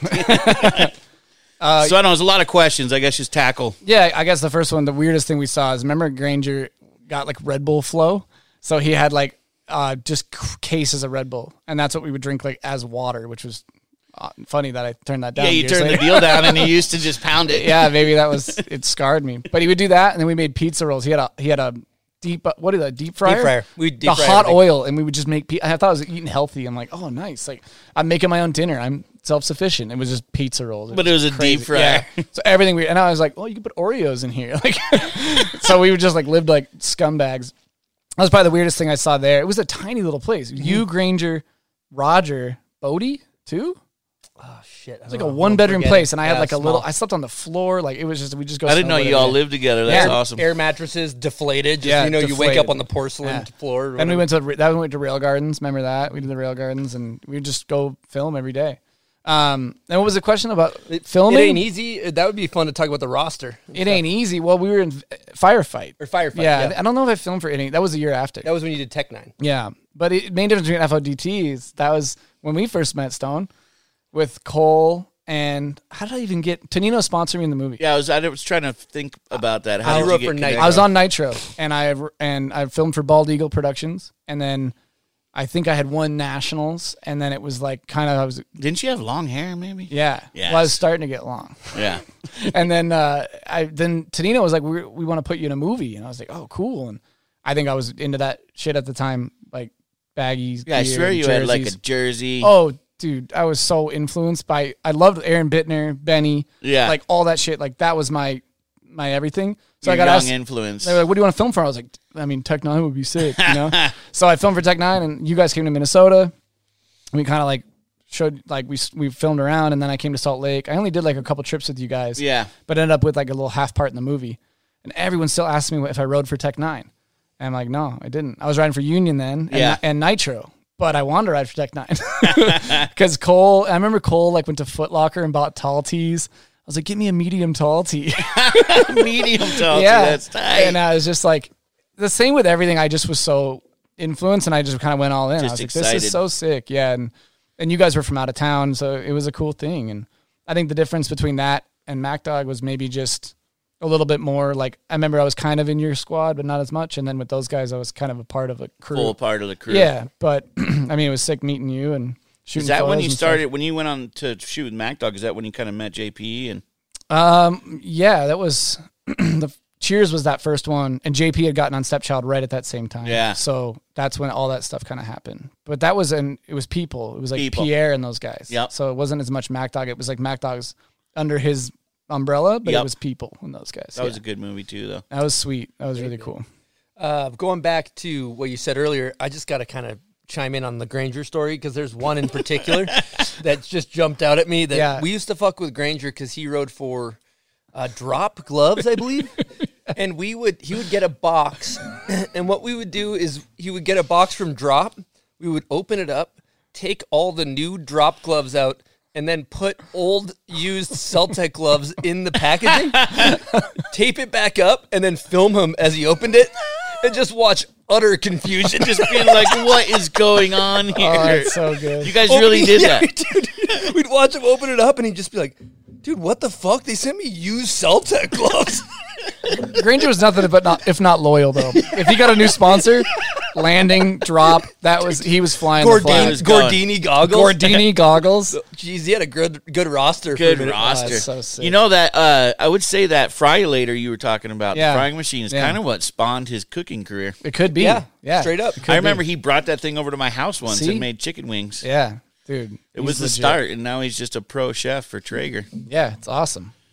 It's It's- definitely. I haven't seen him for a while either. Miss that dude. I saw him at Brighton. He's up there cooking yeah, he's the other Scott. day. Yeah, yeah, doing this. I know. Hey, I got another Patreon question Let's for hear you it. while we're Yeah. while we're in the Patreon questions. Mm-hmm. Um, this is from Maverick Killed Goose. Is there? Oh, okay. Great, great handle. Great handle. Uh, he says, "Hey, bombhole, I want to ask Joe about filming with JP for this video sucks, and if he really had to put his jacket on for him." Sick. Uh, I mean, yeah, that was like it was obviously theatrics a little bit, but he was the Don back then, and I was just. I think that was my. I hadn't turned pro. I hadn't turned pro yet. Yeah, so it was like that was the running joke. Was like, "To your pro, son, like." Jack it up, dude. Like, so Uncanny impersonation. that was that's good. what pretty much every spot. He's like, Don's tired. Where's my coffee, dude? So I think it was just kind of a running joke. It's obvious you've spent a lot of time with him. You sound Did, yeah. just like him. but I fed into it too. I loved that. I Yeah. loved the dynamic. Like I, I was very like respect your elders, and he paved the way. I, I wasn't, you know, it was funny to put the jacket on him and shit like that. But on a more serious note, he, like I said, he shot, he showed me so much and taught me so much. Yeah, so it's kind of worth it, right? Totally. Yeah. So I think like all that stuff was funny, but it was still like it came from a place of like, I'll put your fucking jacket Respect. on. Like Yeah. you know what I mean? So I think that was uh those were cool times for He sure. is the Don, and he's offering you knowledge. So I mean, yeah. why not make the most of it? Yeah. And just if that's the first thing you see when you start snowboarding, like ha, you know, I don't and we were watching some of those older documentaries and there's all this stuff before. I'm like, love that, respect that. But it started right here for me. For you, yeah. So I'm like, this is the dude. And Mm-hmm. like other people like before maybe like see it differently, but I'm like, that to me, this is what it is. you and know? he's picky about who he likes to hang with too. He- so yeah, I got lucky with Yeah. that one. Yeah, and He even for the way just, I was let dre- anyone go in that, dude, and for the way I was close to him. dressing back then, I thought I thought I'd be shunned. Like he was so all big baggy gear, and that's when I was wearing jeans and stuff like that. And I think he's just like, "What are those, dude?" Like, but I think he got a kick out of it too, and he, he he was funny about it. well, going back to like Joe and I, both of our first videos technical difficulties. So it's the it's the guy for us. But then also travel in the world. We're both on 32. Yeah. We both you know fast forward. You watch Tech Diff. fast forward 10 years later or whatever it is, you know, we're traveling the world with the Yeah. guy that is the guy. And and he would do things like I remember we went to a New Zealand tour and I was like, JP, play me in pool. Come on, I'm like drinking, Mm-hmm. I'm being a fucking asshole. Come on, JP, play me in pool. Come on, don't be a bitch, play me in pool. Whatever I'm saying to him. He's like, fine, dude, I'll play or whatever. you know, he, he picks up the pool stick, breaks, clears the entire table. I don't even get to go once. really? And dude, I've never seen anybody do this in my life. And then he wouldn't play the rest. Like he played once, ruined me, and and then that was then that. was it. And so he would do Yeah. shit like that where you're like, damn, dude, this dude's really That's got why it like he's that. the Don. Goes out on top. yeah. Yeah. Fun shit. Well, everybody knows you from your video parts and all this crazy shit you've done. What are you on? Like 12, something like that? Yeah, something like that. But um, during the midst of all this stuff, you had a really traumatic brain injury. And I feel like it's been kind of like not talked about. And I've been there on the phone with you through a lot of this stuff and been and seen Yeah. seen the the whole process of you smoking your head and then getting better. Do you want to talk about A the injury, what happened, and then B the continuous road to recovery from that? Yeah, totally. Um, I'm, I'm not like weird about talking about it either because it's like it's just something that most people like I can't I have so much trauma around it. But I I think for me it just came with the territory. It's like fucked up on a spot, and it just it happened right. So I remember we were filming in Minnesota. It was filming for Mayday that year, and I was with Jake Kuzyk, and he's filming for his Welcome to Vans thing. There's a lot of pressure around like Jake filming his Vans thing, and I remember they were trying to film a line. And I had already had a decent amount of footage, and I was just kind of feeling good. And I just remember trying to get something at every spot. And I wasn't even necessarily into this rail or this this spot. I just kind of was like, I just want to keep every day I go out, I just want to get something. And so I got fired up and tried to do back 180 on to this kink rail, and then I was gonna try to switch board side the one be- beneath it. But it wasn't even like we weren't filming a line; it was gonna be long lens. So it was just sort of like. And looking back on, like I told Chris, I'm like, even when I dropped in for the one I got smoked on, something felt weird. Like I had moved the ramp or something. I, I was going way too slow, and I still tried it back 180 on, and I kind of don't get all the way around. So I go and I kick straight to switch front board, and then the kink is really flat, like really short. So, uh, you know, you hit it and it kind of shoots you out. So I'm doing switch front board. I'm kind of like this, and I'm like, I'm like say in the clip, I'm like, oh fuck, because like I'm I know what's gonna happen, but I hit the flat and do like a half front flip and kind of go to grab the bar because I thought it was maybe longer. And I kind of go to grab it and miss. And then I do like a full flip, basically just right onto my head onto the corner of the stair. Oh, normally you would kind of catch yourself. You know what I mean? Like if it was long, you would you could kind of do that and like do Stop yourself, something. Yeah, and if, if that worked, that would have been great. But I kind of went to grab and I it just kind of missed and uh, woke up at the bottom of the stairs. Like I thought I was sledding. I don't know if I ever told you that. Nope. I was like, what happened? And then they're like, dude, like, don't move or something. And I was like, was I sledding? I thought I grabbed a kid's sled and was on my feet like how you would. And I thought I slipped out on the sled Oh wow. and hit my head. That's what I thought happened Were at you, were you first. snoring and stuff, or Yeah, you snoring. out snoring, Full right? snore. yeah. Eyes in the back of my head. And I think I might have been bleeding out of my ear a little bit. Oh, I remember hearing your bleeding under So your then ear. it was like it was Tanner Pendleton, it was Sam Fenton, Jake Kuzyk were there. And I remember like, dude, the craziest was just opening my eyes and seeing the look on their faces was fucked. Like, Yeah. They were so concerned. They were scared. Yeah. And And scared you. and then they're just like so then I kind of get up and then it's like I instantly t- room starts spinning, I start throwing up. And I remember that Arto clip where he does that. I'm like, fuck, that was bad for him. Like, this is going to be bad. Paramedics come. I'm like puking. They're like cutting off all my shit. Just the feeling of like sheer survival. Why were they cutting off all your stuff? Just trying to get me into the, um, what they cut off? They cut off something like a, my jacket or something. Maybe Just help to help you breathe. breathe or something. Yeah. And, and I, uh, and then they were just like, get me in the ambulance. And I remember being in the ambulance, like looking up and just being like, as long as my eyes are open and I'm breathing, Yeah. I'm fucking alive. But it was a real crazy moment of like, like survival instincts of just like, I don't know, can't explain it. Not even a thought of like, what did I do that that was so dumb? Just like, I, I'm just to, I have to survive this. yeah, you just need to survive. Yeah, and then the even crazier is Sam Fenton. I drove, and Sam Fenton goes to my phone and he guessed my password. It wasn't eighteen seventeen. Oh, really? He gets my phone and he get he just from hanging out with me or something. He just saw He just said he, he just got my phone, took one shot, and it unlocked, and called my mom, and then it was like able to. Otherwise, I don't really know how they would have got a hold of him. That's wild. So crazy. So and it wasn't 1817. It was like something else. And and then so I was like, what are my parents doing here? And then the craziest one is being in that room, like after the ambulance, like I knew it was serious because they're like, I'm I'm going past the waiting room. I'm going into these like the room, The ICU. the ICU, and there's all these doctors around. I'm like, dude, and then I fucking come to, I look up and there's a fucking light and it's my mom and my dad. And I just go, Am I gonna die? Oh wow. I said that to him. I'm like, I'm like, you guys, am I am I gonna die? And then their reaction was so much like it was like a half. They almost wanted to like talk, like they kind of giggled to like kick me out of it, like, like you're no, you're fine, like something like that. And then just hearing that, I was like, okay, I'm fine. Yeah. But I just remember the feeling of like, am I gonna die? Because you could, you know, like it was fucking real bad. And uh, and then I, what happened is I cracked my skull, and and uh, I think I cracked I cracked my cochlea. That's why I can't hear in my right ear. I'm still deaf to this day. And and then uh, when the skull cracked, it alleviated the pressure that usually causes a lot of those really bad things. As the pressure, air pressure gets stuck in there. Yeah. So when I cracked my skull, it alleviated that pressure. So that was like the best thing that could have happened to me. And then from then it was three nights in the hospital and puking constantly and vertigo and dude, just a really crazy time. Yeah. Well, and you know this. Some people knew about it, some people didn't. But it seems like that. You know, that was in I think January, correct? Yeah. And you you had a you had kind of road to recovery. Maybe didn't do anything till spring. Mhm. Kind of dabbled back on your board a little bit. Took it pretty mellow at Hood.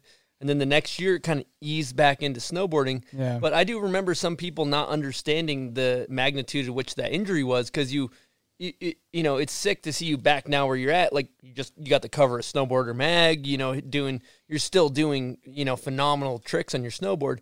But there was this weird curve where people didn't understand the what you had been to to get back in and filming.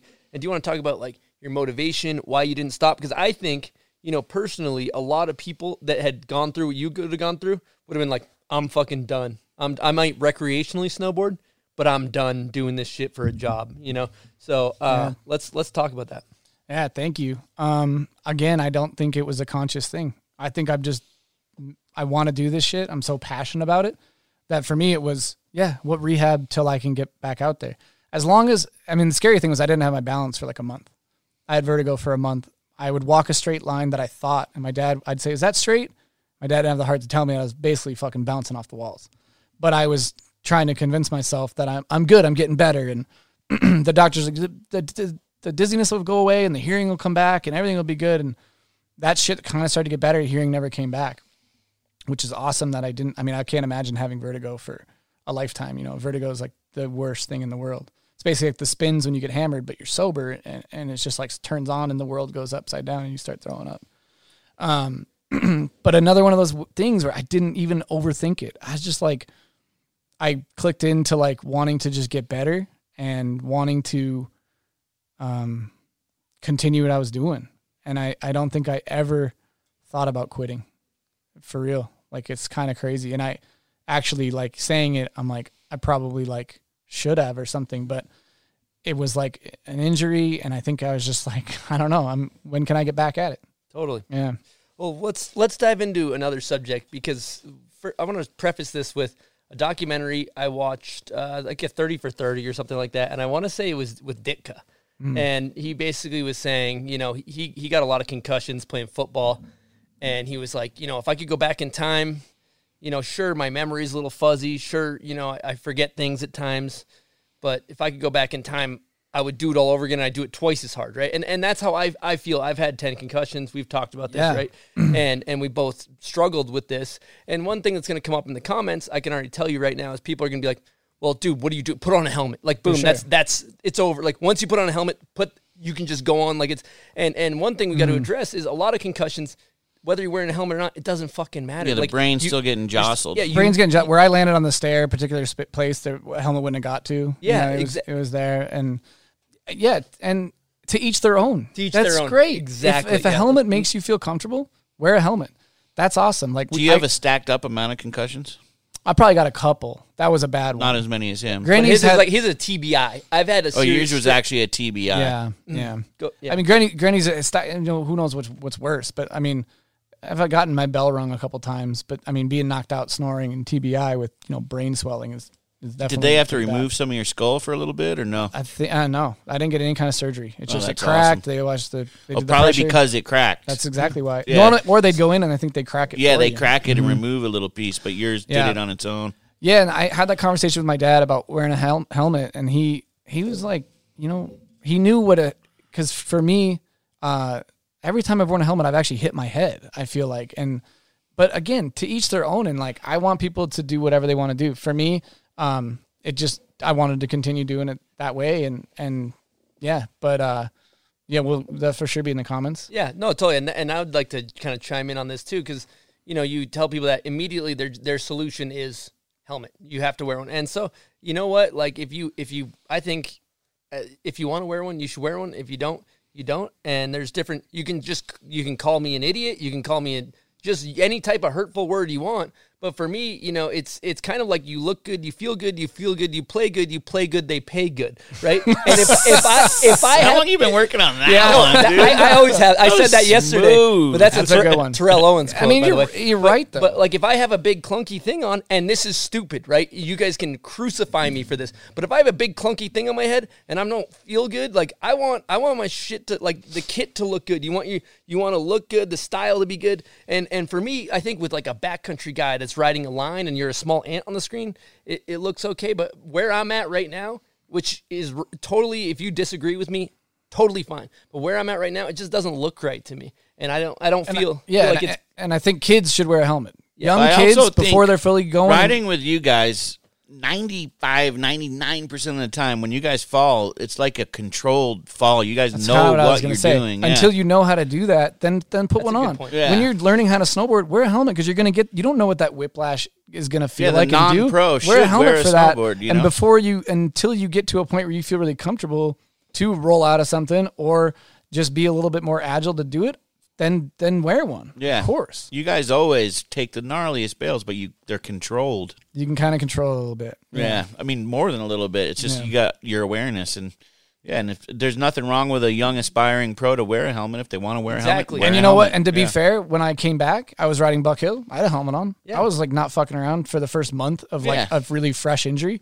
I wore it until I felt like I, I Felt was- comfortable. Felt comfortable, and then I, yeah, and it changed.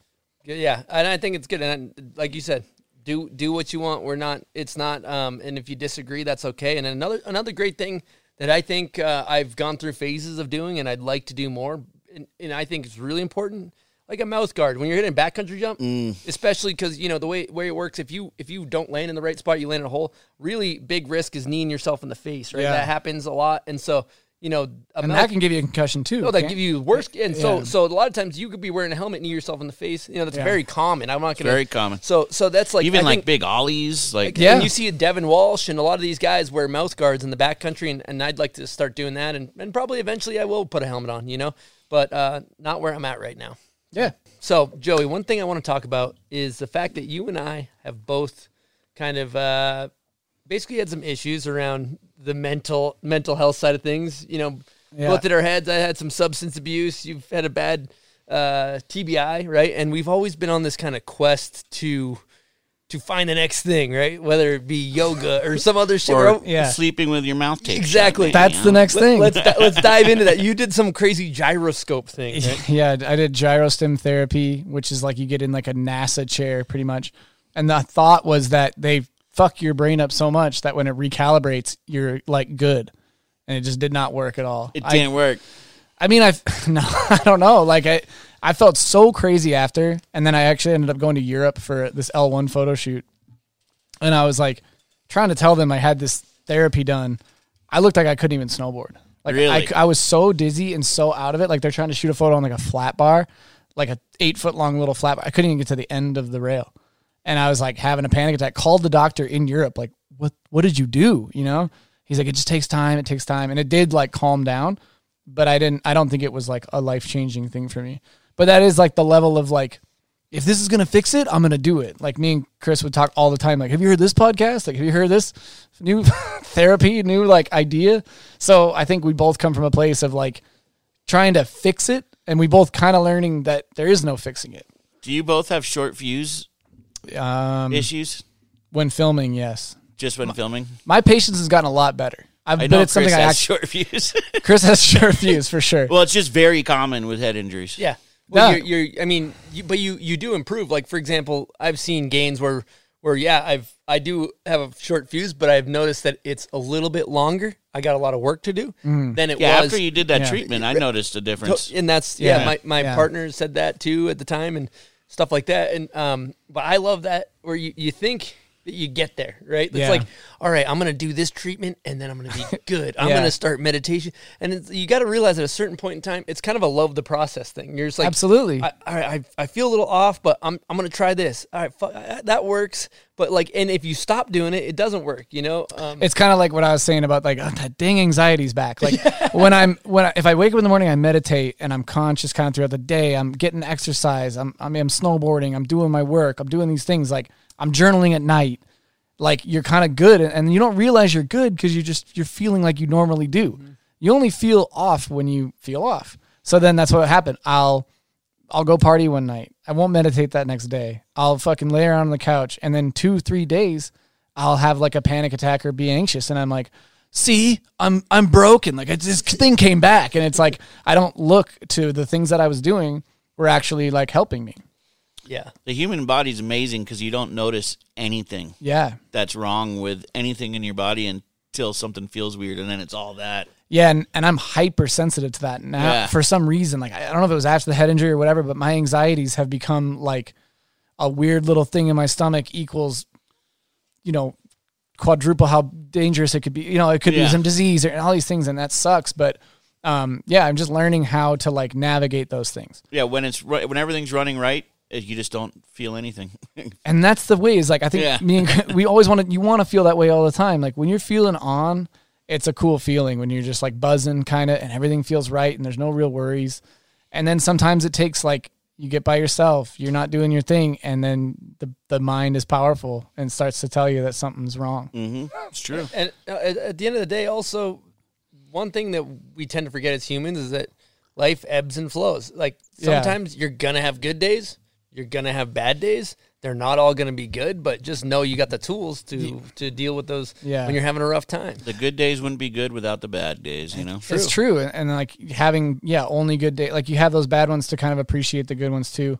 But when it's so bad, you just have this like, oh, like I'm so fucked up, I'm broken, like that. You kind of get down on yourself, and that's not helpful either, mm-hmm. right?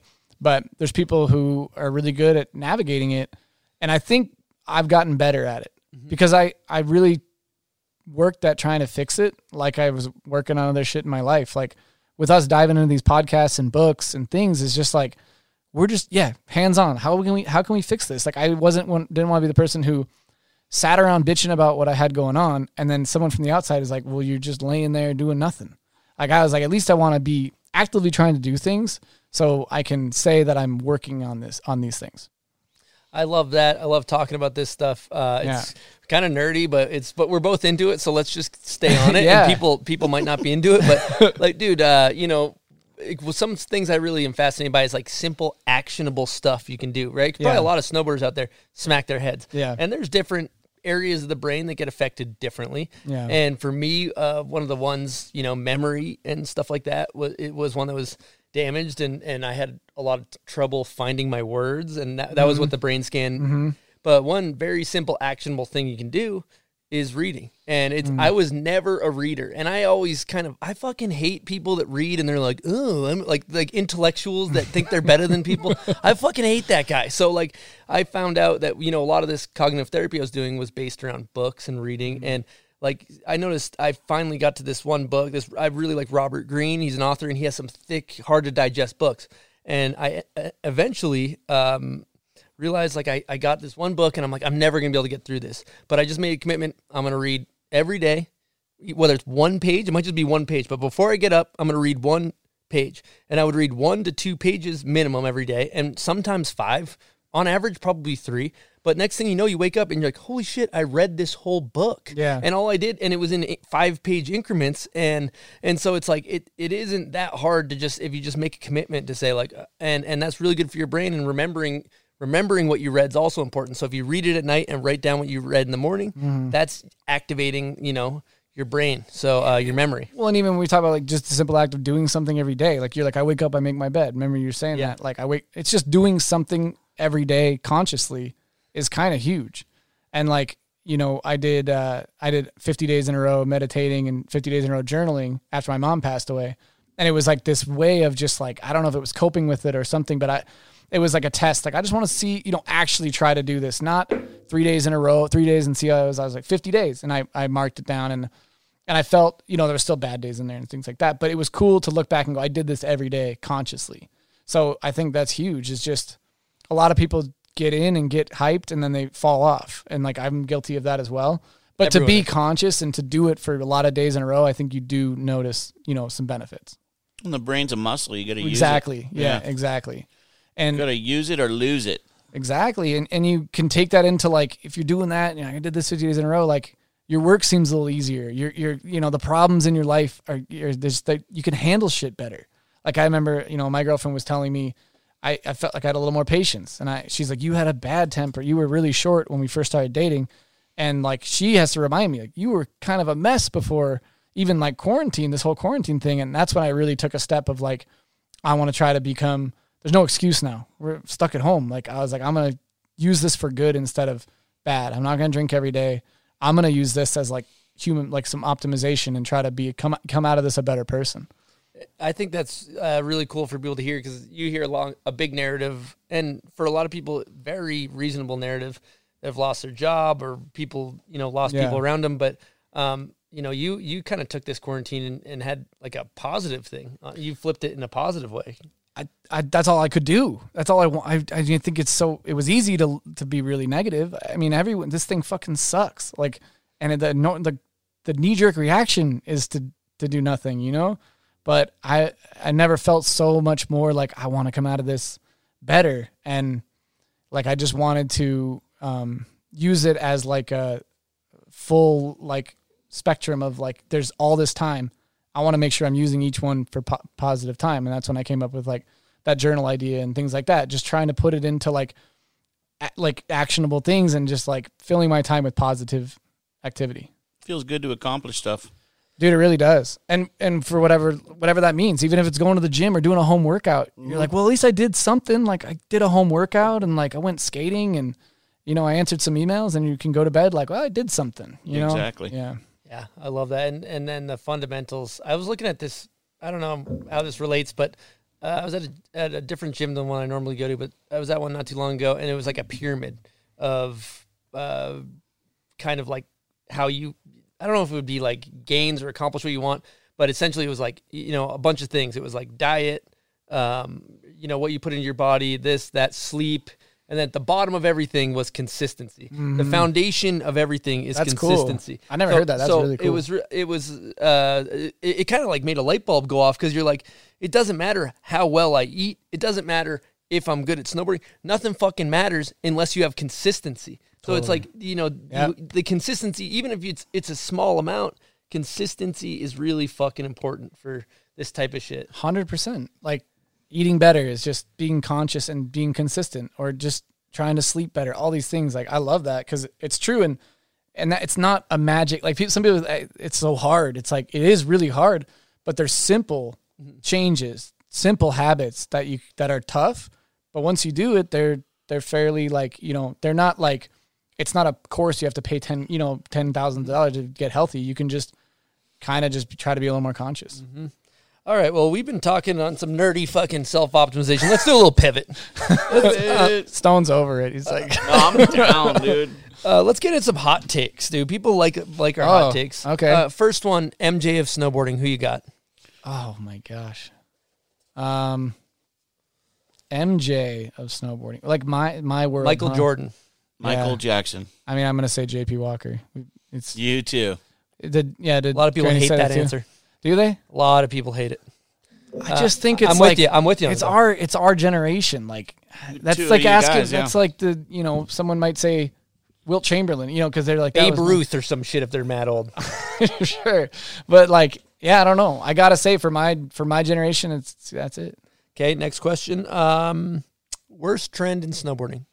Already answered this off air before. Oh, I s yeah, negativity. I think is one of the worst trends in snowboarding. But just like across the board, I don't know. Yeah, And- that's and, a good, that's a good one. and again, like I'm not like trying to preach. I just like I'm on some like trying to ha- ha- positivity and like I don't know. It's maybe it's like this brand and seeing a different thing, but trying to help people out. And I think this industry is really small, and I think the more we help each other out, kind of the better. And dude, I was as guilty as every when I was a kid. I would talk shit for sure, and I just learned that it just gets you nowhere. So I'm just fucking over that, and I just would rather spread positivity and you can still call a spade a spade. You don't have to love everything, but you don't have to preface it with like this is whack as fuck. You know? Well, there's also there's tones to that too. All Yeah. because there's like fun negativity where you're Yeah. like, that's just fucking whack. but Yeah, you're like yeah. goofing. Yeah. and then there's people that are just toxic negativity where they just can't get out of their own way. And There's a big just, difference Yes. between joking around and Yeah. actually just being a negative person. 100%. Bringing everyone Yeah. down. Yeah. Okay, uh, thoughts on the beaver slap in the lift line when you you got a take on that? I like it. Yeah. Is that when You you, like get the, you get the ice chunk off the board? Yeah. Yeah, I like it. Do you, are, do you, are you a uh, I've, d- I've been known. Yeah. Did you I've see done Pat Moore posted one? I've done it. Well, because it gets icy in the bindings. So yeah, I mean you have to slap a little bit, right? uh, do you feel like it's a little bit of a flex in the lift line? Uh, not as much of a flex as dragging your board across the parking lot. oh, yeah. Let's give that an air horn. That's a That's good gotta flex. get a, Wow. that's got to get a name or something. yeah, like, the 'cause board drag. That was wow. the best. Like the people who just like they can't lift it two inches above Yeah, the concrete. and they drag it drag just it. has to drag, so everyone turns and goes, "Oh damn!" What about skiers, dude? When they throw the whole thing, just the end of the skis on their Oh, the, shoulder, the harpoon. That's what uh, That's- Johan, Oh. Johan, Johan calls that harpoon. dude. And they're, snowboarders they're do it always spinning around. Snowboarders do it to joke on the skiers. I How think. else are you supposed to hold skis though? Under your arm a little bit? I mean, yeah, you don't need to Oh, throw true. just the Yeah. end of them on your shoulder so it sticks out six yeah, feet. yeah, yeah, yeah. That's And then they walk through the village like Yeah. with their funny boot walk. sure, a couple people have been smoked in the dome ski with that one. Yeah. but I like what, it. honey? And they just Yeah. spin around Yeah, and smack you in the face. I want to circle back around to the edge drag for a little bit because the is- edge drag. It is just when you're just walking through a resort parking lot and somebody's got their snowboard by the binding and they're just letting that thing bark on Yeah. the pavement. letting it bark. It's just It's usually a sponsored rider. oh yeah, that- Definitely, You yeah. think it's kind of like, hey, I get free boards. Yeah, it's Or- like I don't care about this board because there's another one in my car. But even me, I'm like I'm. We don't get a ton of boards, so I'm holding that thing above the concrete. now you see, you see the truth in. I know how much they cost. Yeah. I'm not really trying to. Uh, They're not cheap. no, Well, that, not that's a great segue because where you've landed, you've had some great sponsors over the years, and ultimately you have landed on starting your own snowboard company, Public Snowboards. Yeah, Let's talk about it. that's Reasons why? you know, I don't. I I get asked a question a lot. There's not really a reason why. It was like I was riding for uh, Stepchild for a long time, and I think it just got to a place where I wanted to do more, and I didn't. Even, I don't even know what doing more meant or looked like. It just was like some inner thing that was like "Ah, I got to do something else. So I ended up quitting Stepchild, and I got a couple offers to ride for a couple other brands. It was like Nitro and I think K two and I was really like I was gonna go back to Nitro, which kind of sounded cool. Like I, that was how I started my career and stuff. But um, at the end of the day, staying up at night, I couldn't like sleep without thinking about those. Didn't feel right. Again, it just another one of those like ah like it would be cool, but you know, and it was nothing like if I wasn't 100 percent sparked on it, like firing up to to do this, then it then it didn't feel right, and that turned into pitching to Stepchild about starting another company. And it was going to be 18, 17 boards at first. So I texted Brad Richmond and I was like, what if we did 18, 17 boards? And he was just kind of like, oh, well, we're down. Like we can, we can do it kind of through Stepchild. Right. And then it was about four months or three months out from the trade show, SIA. So as we're kind of kicking around doing boards, I'm like, well, that eliminates everyone who is part of 1817 that has a board sponsor. The animals can't wear a t-shirt. Jake OE can't wear a hoodie. Like, I was like, well, that sucks. Like now it's just this board thing, and all these dudes who are a part of it don't get to be a part of. Like it's just a board brand now, and so I was like, never mind. I don't want to do that. I'd rather keep 1817 what it is, as just like a homie apparel, whatever you want to call it, like just a, a, a crew, you know. So I was like, he's like, okay. And I told him like, let's not do 1870 boards. I want to do something else. I was just, what if we just did a different name? And it's like essentially like we're starting another company from scratch. Yeah, yeah, sure. Just whatever you want to do. Just the trade show's in two months, so whatever. And it was like literally from then, like, damn, okay, I'm starting a brand. And started writing out a ton of names. And that was like the crazy fun part. I reached out to my friend Anthony Capetta, who does like graphic design work for a bunch of big brands in New York, like Halls and Michelob Ultra. And I'm like, can you help me with like, you know, I think I was just like, can you help me with a logo? And he's like, you're doing your own brand? Everyone was just like, what? And then he was like, yeah, I can help you. And he kind of did the first, he did our logo, like that face logo. And, uh, and then he helped do one of the first boards. And then it all kind of fell into place. I remember being in, in Bear, Daryl was on Stepchild. I was like, I'm gonna do. I think I'm gonna do my own brand. And Daryl was so cool. Whatever you do, I'm I'm going with you. And that was really awesome. He didn't care what it was. Um, and then I was in Bear Mountain with Daryl. We were like, well, who should we have do the board? It was just such a funny like.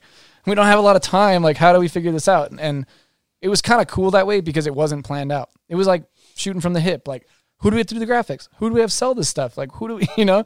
And then it was kind of like, this dude's sick. Let's have him be a part of it. So I called Josh Manolas, who's a good skate friend of mine. I said, I'm doing my own snowboard company. Can you help us do like a t shirt or a sticker?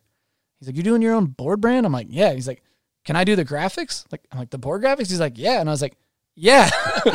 so I'm like, Sure. And we, I showed Daryl like his kind of reel of like his vibe. And Daryl's like, Dude, that's our guy. Like, this is sick. And no idea what it would turn into, but Josh was down and I was just like, Cool. So from then on, we had, we kind of had it going. And, uh, yeah, it's kind of a long, long No. prelude, but basically it was um, two months before the trade show, and then I, I came up with the name. I wanted to call it private at first, and then I was like, well, that's weird. Once it comes out, it's kind of like, what's private about it anymore? What about public? That turned into like this cool greater good story of like I wanted to include a lot of people in it. I wanted to start the brand under the idea that like kids buying the product would be a part of the brand, and I always wanted to like even before that I started public impressions as a Tumblr where I would just answer questions. And I just liked the idea of like peeling back this veil of of inclusivity. I wanted people to feel like if they mowed their lawn, you know, to save up to buy this board, like send us a photo of you riding it, we'll, and we'll post it. We'll just like I'll, we'll chat about it. You know, I, I wanted there to be a community with it. So um, that was cool to have like an idea for the brand, and then a, even like a bigger picture about it. I was like, I want to be one of those brands. I think I had seen a big brand not answer some kid on DM or on his gram about like a warranty question. I was like, that's so that's such a bummer. That kid could have mowed his lawn, saved up for this board, and like he, he just whether it's not a warranty, he just Yeah, wants a res- cheap, just wants a response, right? Yeah. So I remember thinking like, I want to be the brand that is responds and is just like not too cool for school to to respond. So that's been the ethos from it. We're in our fifth year, learned a shitload along the way. Um, but dude, I wouldn't change it for anything. I think it's it's been such a fun ride, and I've learned so much, and I just kind of got thrown into it. But uh, I couldn't be happier. Fuck, man, I I love uh, I love what you're doing. And Thank you. One thing I want to say, just using your own words, and I may put some words in your mouth here, but going back talking about like back in the day, you turned down Red Bull, right? So turned down a huge sponsor. That that shows how much you care about you know certain things. Like you care about you know gear and the culture, right? You're really into snowboarding. You- what tricks go in your part, or mm-hmm. what spots are cool. Mm-hmm. You're really particular about this this snowboard industry and you you carry it like near and dear to your heart i can say from an outsider or you know as a friend. And so it seems like to me if you look at the space of snowboarding it's a lot of brands are owned by bigger companies right? And so if you look at skate you look along the wall there's almost something that fits everybody. Oh maybe i'm maybe i'm a baker kind of kid maybe i'm a palace kind of kid. And and it did it just seemed like in snowboarding you know uh, there there was no brand that felt like it was like you know like like the way Andrew Reynolds is the face of of Baker, and maybe that's a shitty analogy. It there's not like that type of vibe in snowboarding. I mean, maybe there is, and I'm and I'm somebody's going to be offended, but like as far as from from our world of street snowboarding, I just didn't see it from anybody, and so I just feel like you you filled such a necessary uh, space of people that share the same core values with snowboarding as you. Damn, thank you. Yeah, I think uh, when it became when it was the opportunity to do it, I did want to put like the proper care and attention into it. I wanted to put a team together of people that I liked, and I wanted to do it like I saw people do before me. Like I wasn't gonna just do like a strictly direct to consumer with no team or something like that. I just wanted to like I wanted to get it into shops. I wanted to do it just follow that same model, you know. And uh, I wanted to come from a place of like appreciation for what was before me too, and, and try to do it do it right. And um, I wanted to create something that was kind of new and that kids could like like I said like something that kids could maybe connect to a little bit. Uh, I got to commend you real quick on the team because you know there's there's a lot of teams, a lot of different people, but there's this like intangible thing that some snowboarders have and some don't. I like to refer to it as flavor.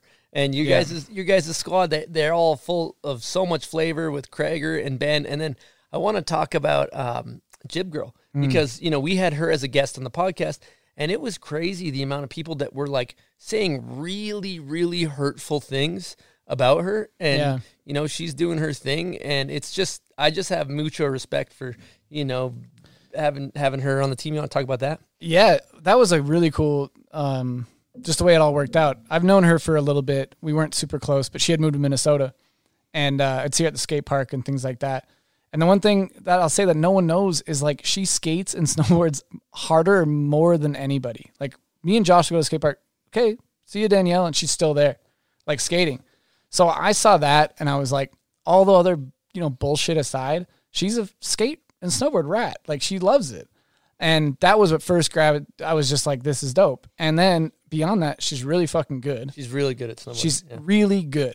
And she cares about what she's wearing. She cares about what she's doing. Like it all makes sense when you see it. And I I gravitate towards people like that. I like seeing someone who cares what they're wearing, like, Yeah. who wants to look fresh and like wants the trick to accent the cl- whatever. So I had to hit her up, and I was just like, I thought she was gonna ride for someone else, and I said, "Hey, are you are you still riding?" She's for that?" almost gonna ride for DC. Yeah, I said, "Are you gonna Are you gonna ride for DC?" She's like, "Actually, no, because I want to stay on this outerwear thing, so I'm not I'm not doing that." And I said, uh, "Whoa, okay. Like, do you want to ride one of our boards?" And she's like, "Yeah, I'd love to."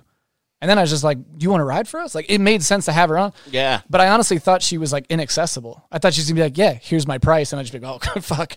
But she's so down, and that's what's really cool about her too is she also just reps people that she just backs. Like she wears that smooth one eight hoodie that she is like a kid. She's just down with she's it. She's just run brothers. Like she's just if this shit's sick, I'm gonna run it. Yeah. And you kind of get this feeling like, oh, it's like you got to pay her a bunch for that spot. If it's sick, she's gonna run it. And she is a super authentic, talented, motivated snowboarder, and I'm really happy to have her on. That's cool. Hey, I got a Patreon question. Did you want to? Uh, Oh yeah. So yeah, uh, we get asked. I don't. I think some people are maybe confused about what our Patreon is, but basically, it's a subscription-based platform where you sign up and you kind of gain access to some behind-the-scenes footage. We do an exclusive interview with our guests. You kind of get to ask us questions, and then ultimately, we kind of let you know who we're recording with, and you get to submit a question to Eastone and maybe it could be on the air. So it's kind of fun. And ultimately, we don't have a, like a big budget or anything. So it's kind of cool. We're, we're a podcast supported by the people. We care about this community. And I just want to say thank you to all of our Patreon members already. And if you're looking to sign up, you can find it at uh, bombhole.com. We have a link or patreon.com slash the bombhole, I believe. So yeah, get into that question. it's cool too. Looking at the Patreon, there's like pro snowboarders on there. Yeah. Industry people. Yeah. It's uh, awesome. it's kind of cool to look through the names. Yeah, from, absolutely. From Lucas Magoon to Pat Moore, Johnny O'Connor. That's sick. Yeah, there's there's homies on there. That's really cool. I even saw Jake Burton's son signed up the Wow. other day. Thank Give you. him an air horn. That's great. So uh, this one's from Johan, actually, who uh, is kind of the king of sales. I mean, Yes. Capita, Union, Coal. Sort Basic- of like what you look at as a small brand is like role model type shit Yeah. to where you want to maybe get to. Yeah. This guy is like the chief of sales in snowboarding and a really good dude. He has a question for you. What's harder, running public or being a pro shred, and why? Oh, it's like they're so different, right? Like I think they're just two different sides of the brain. Like I always kind of say that even on trips. Like if I'm trying to film something and I got like emails at night, you just have to kind of click over and you're like, you when you're snowboarding and filming, you're only thinking about tricks and spots and how it's going to look and all these things. And then when you're in the business side or like doing emails, you're thinking about, you know, how's this coming off and who, how am I, you know, who am I talking to and how am I talking to them and and you're kind of like maybe thinking a little bit more about other people, I guess. Um, So I would say, dude, I think, fuck, I'd say running a business is harder, is it's so, uh, it's so less like tangible. I know if I if I just go do this trick on this handrail, that's considered good for the day. But this business move that I do might be bad down the road, or you know, it's just so like you're not really sure. So I think you you kind of s- like shoot from the hip a lot more in the business world, and you're kind of going through the motions. Whereas snowboarding on a rail at a trip, it's like pretty straightforward. I just got to try to get tricks right. It's obviously physically harder to do tricks than write an email, but I think the mental game is uh, it's tougher to navigate like sometimes like the business world. Yeah, I think that's a great answer because yeah, you make a decision, it could affect you for a long time, and sure. you spend that money, and Yeah. there's a lot of moving parts. What, what's cool is you guys seem to learn a lot from being pro snowboarders, and you're 100%, you yeah. really learn how to work hard, and it Yeah. goes to every every time a pro kind of invests their time in a project like this, they learn so much from being a pro that it seems like a lot of them are pretty successful, and it's pretty cool. I think it's an interesting skill set because Yeah. like even before like I started this brand, you're still in like 32 meetings about you know ads and, and the video project and things. You learn so much just being around it. So it's like like I said when I started this, I wanted to do it like stuff I saw. It's just from the stuff you saw, like you absorbed, right? But um, I just feel like there's a difference between kind of both of them. It's like the business side can be really tricky at times too. Yeah, Real tricky. but then also like if I'm on a trip and I'm getting a trick and I'm running a public board, like it's full circle and I'm like, this is cool. Like kind of doing my job like full circle, which is kind of a sick feeling. and you start to think differently on Yeah. on how to I guess think about you're you're actually trying to sell a product. Yeah. How can you film to I don't know your image and Yeah, there's all sorts of stuff like that. And being consciously not following the same mold of everything. Like I don't need to get Ben with like a hoodie on and like you know, just like I don't want that actually. I want to still maintain my like idea of that Ben's sick because he's Ben. Ben Bilodeau. Yeah, Ben Bilodeau. He's sick because he's Ben. He doesn't need to be in a public billboard for me to think he's gonna like sell a product. Yeah. Yeah.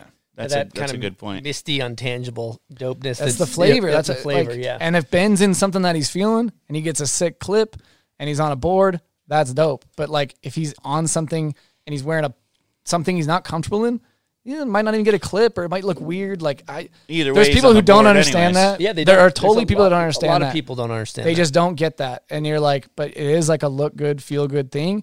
It's very important to me. Wait, what was the end of that, Chris?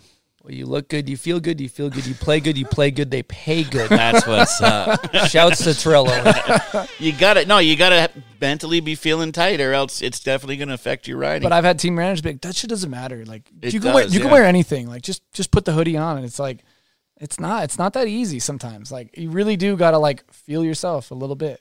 Yeah. I love what you guys are doing because I'm not like I'm not in the know with like cool fashion trends and shit. I just wear my stuff, and you guys are like on this weird, you know, weirdo shit sometimes, and you're like, "Fuck, that's dope." But but you need that because you guys are kind of, I would say, a lot of it either like in front or setting trends, right?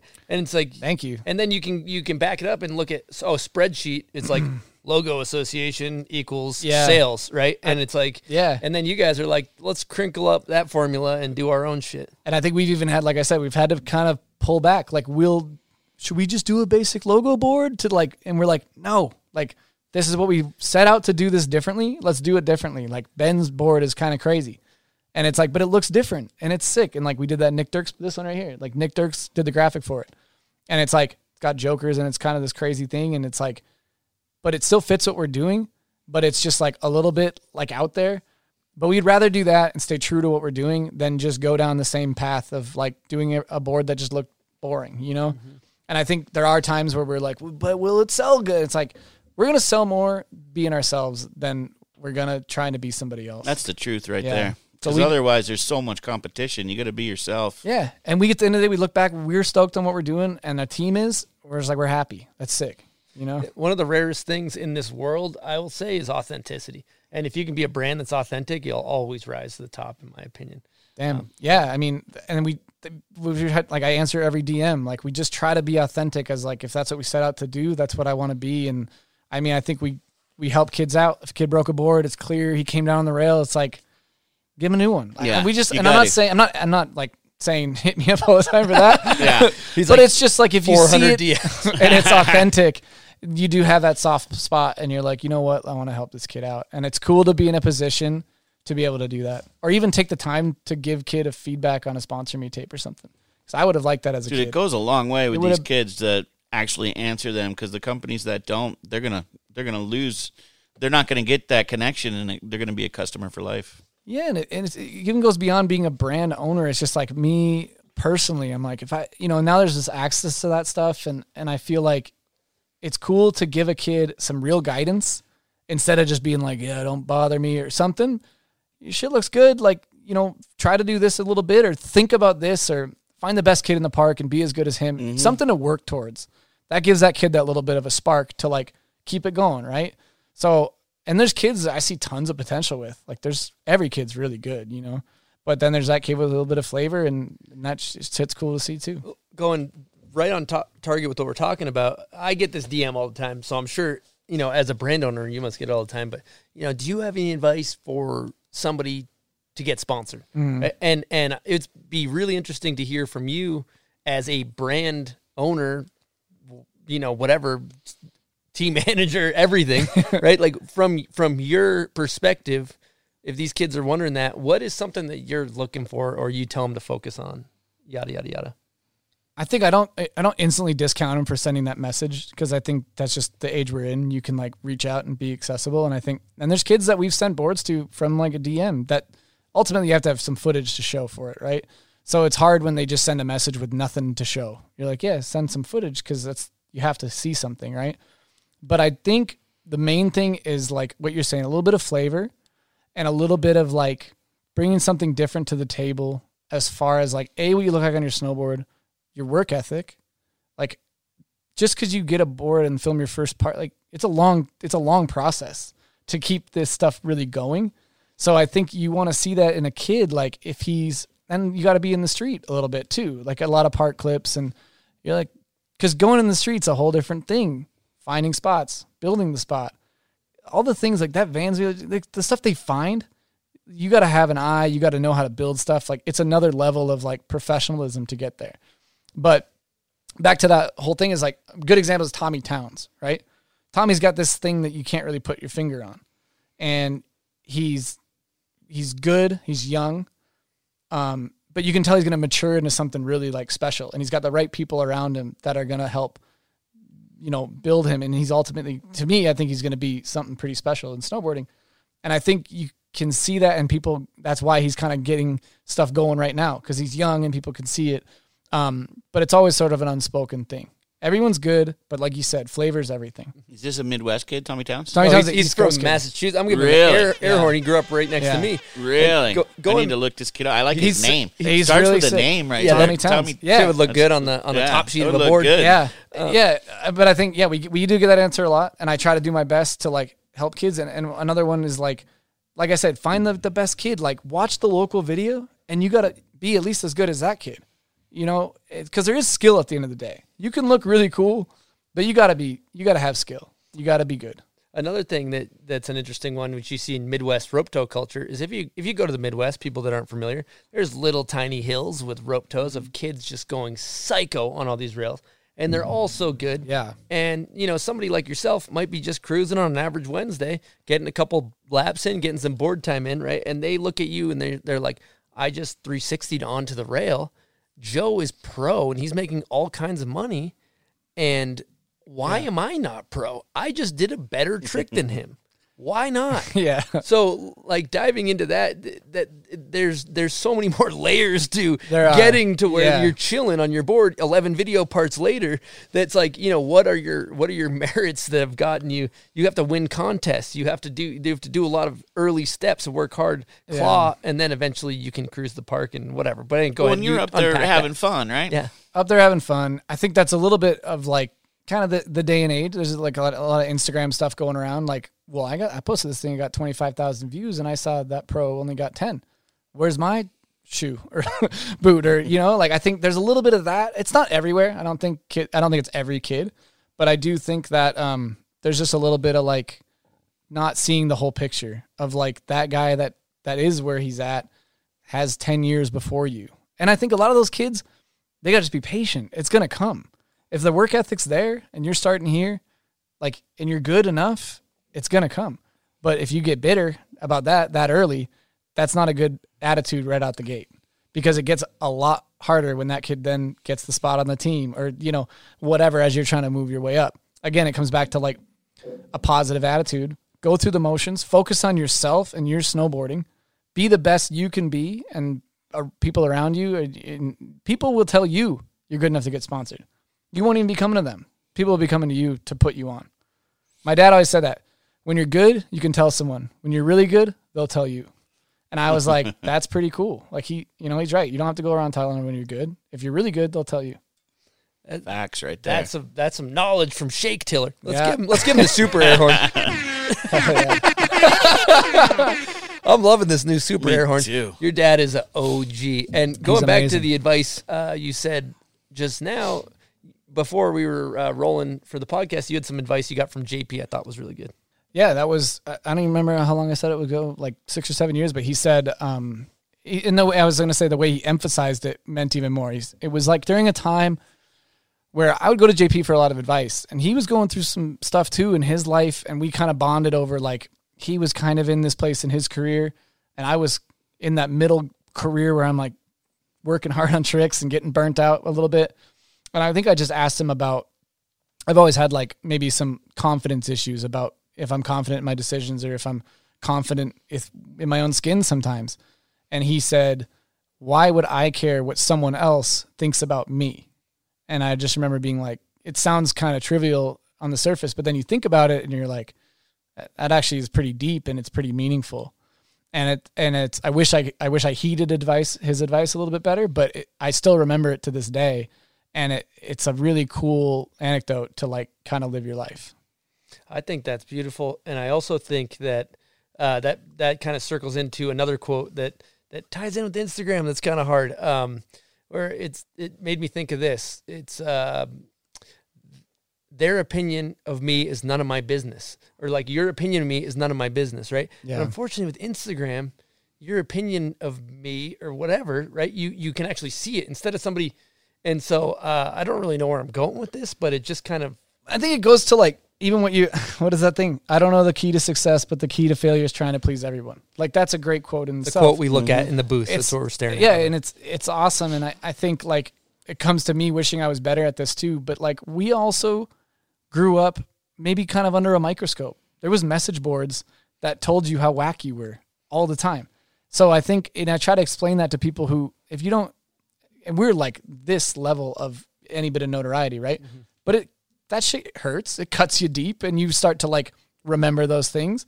So I think that's part of it. Is like now moving on, and that's not as prevalent. It's like you still you going to Starbucks and the people serving you. It's like that's the message board. Like, do they like me? Do they think I'm cool? Like all these different things, right? And that's what I struggle with. Where I'm like, I'm too worried about what other people are thinking, and I wish I could turn it off. But that's just maybe some scars from looking at that shit back in the day. And wanting to not give a fuck, but secretly giving a fuck. Well, yeah, and it, the black belt move is like trying not to, right? But you, even let's just take message board, Instagram, whatever it is. Yeah. Now it's You- Instagram. You, you got a hundred comments, right? Yeah. ninety nine of them are just like very positive, and there's that one that's Yeah. like hurtful. Yeah. And for some reason, you think about the one. It's like, dude, Always. How do you, you know? Always, yeah. that- that's the black belt move. And Jamie Thomas came on. Uh, he was a guest. He said some great advice. He's like, take the extreme negative comments and take the extreme positive comments and throw them out.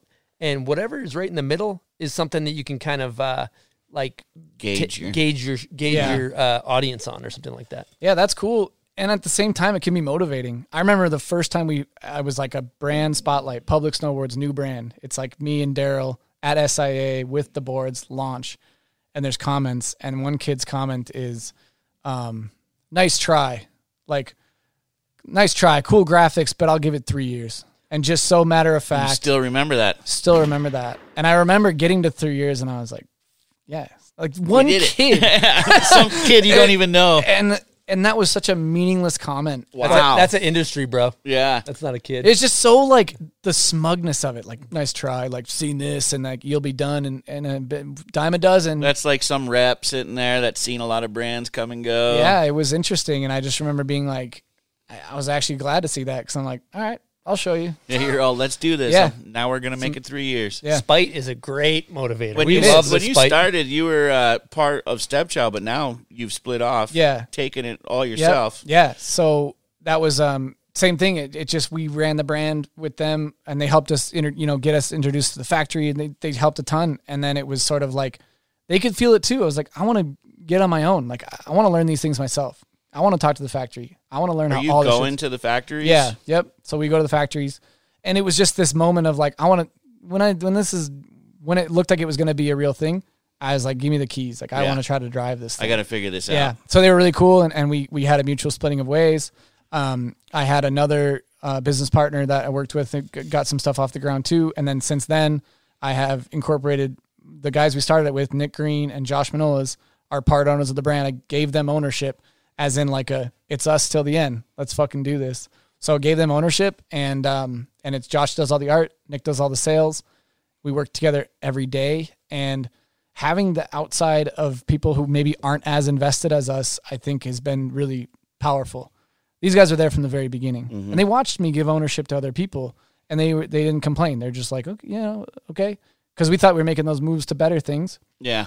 and you and you always do, and um and and things just change, right? And but ultimately, it came down to like we want to control everything.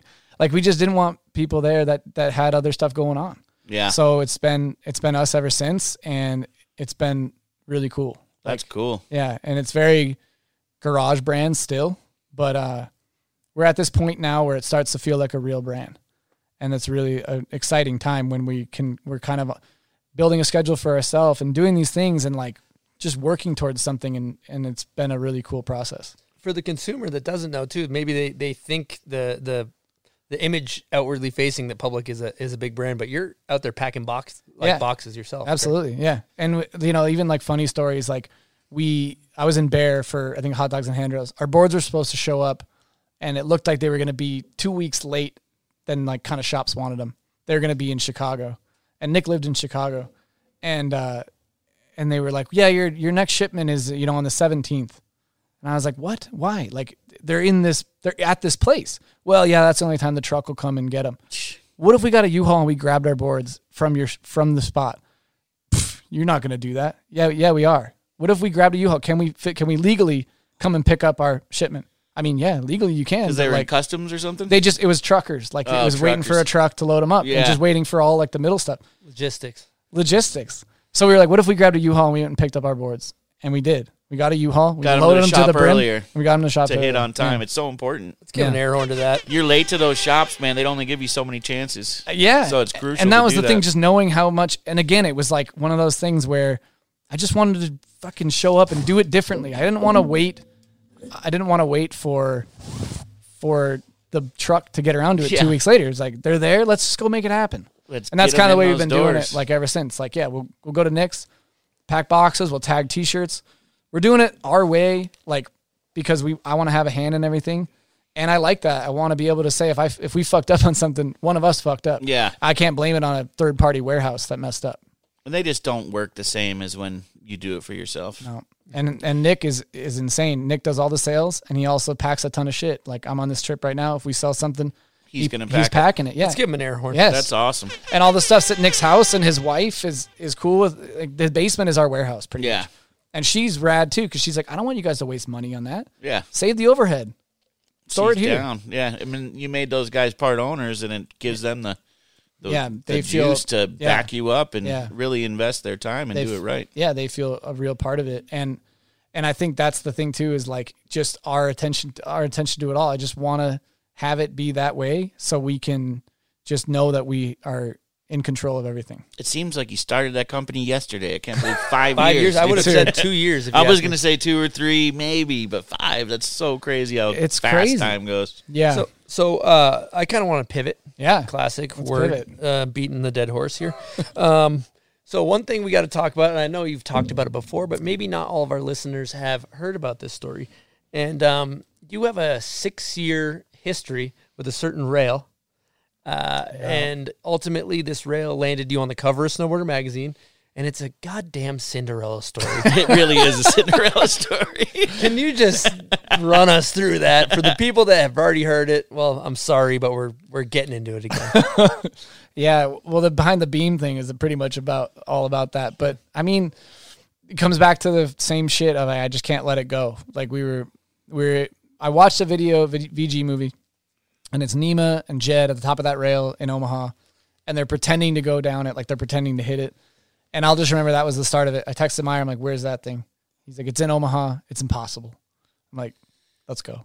and he's just like, "It's impossible." I'm like, "Well, I want to see it at least. Eh, eh, check it out."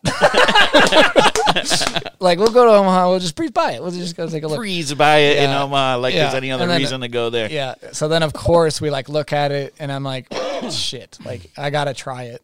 And we organize a trip and try it, and just just one of those things that felt like it was maybe I was wasting everyone's time every because watching it has got to be so painful. Twenty feet and jump off, fifteen feet jump off. 27 feet jump up. Was that close? Guys, I think I got it. well, also back this up. You are flying to Omaha to get there. Yeah. a tri- he's, Yeah. he's flying there to hit this rail, mind you. Yeah. So the first time there's no fucking snow. That- Oh yeah, yeah. The first well, that was when we were in Oslo together, and Meyer, uh, we were in Oslo, and Meyer's like, "There's four inches of snow. Like, should we go?" We flew from Oslo to Omaha, and it's like 58 degrees, and we wake up at 7 a.m. and it's just snow melting. We built a snowdrop in the night before, like four feet from the rail.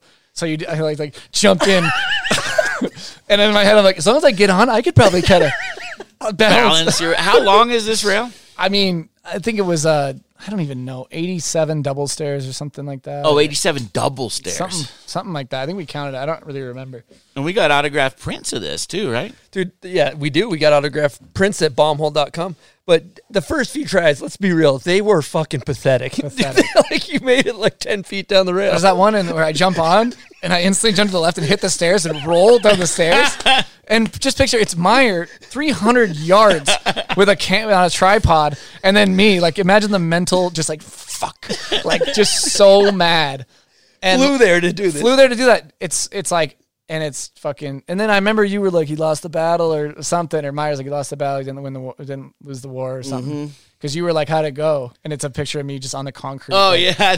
in a mental pretzel, just like Any God. tears shed on this rail? Tears were shed um, when I came close and the winch broke. We, I was used to winch into it. That was the old move. And I was kind of close, and the winch like blew out. And I not tears. I was just I don't so think the viewers and listeners know that you get emotionally invested in these Oh yeah, pretty wild.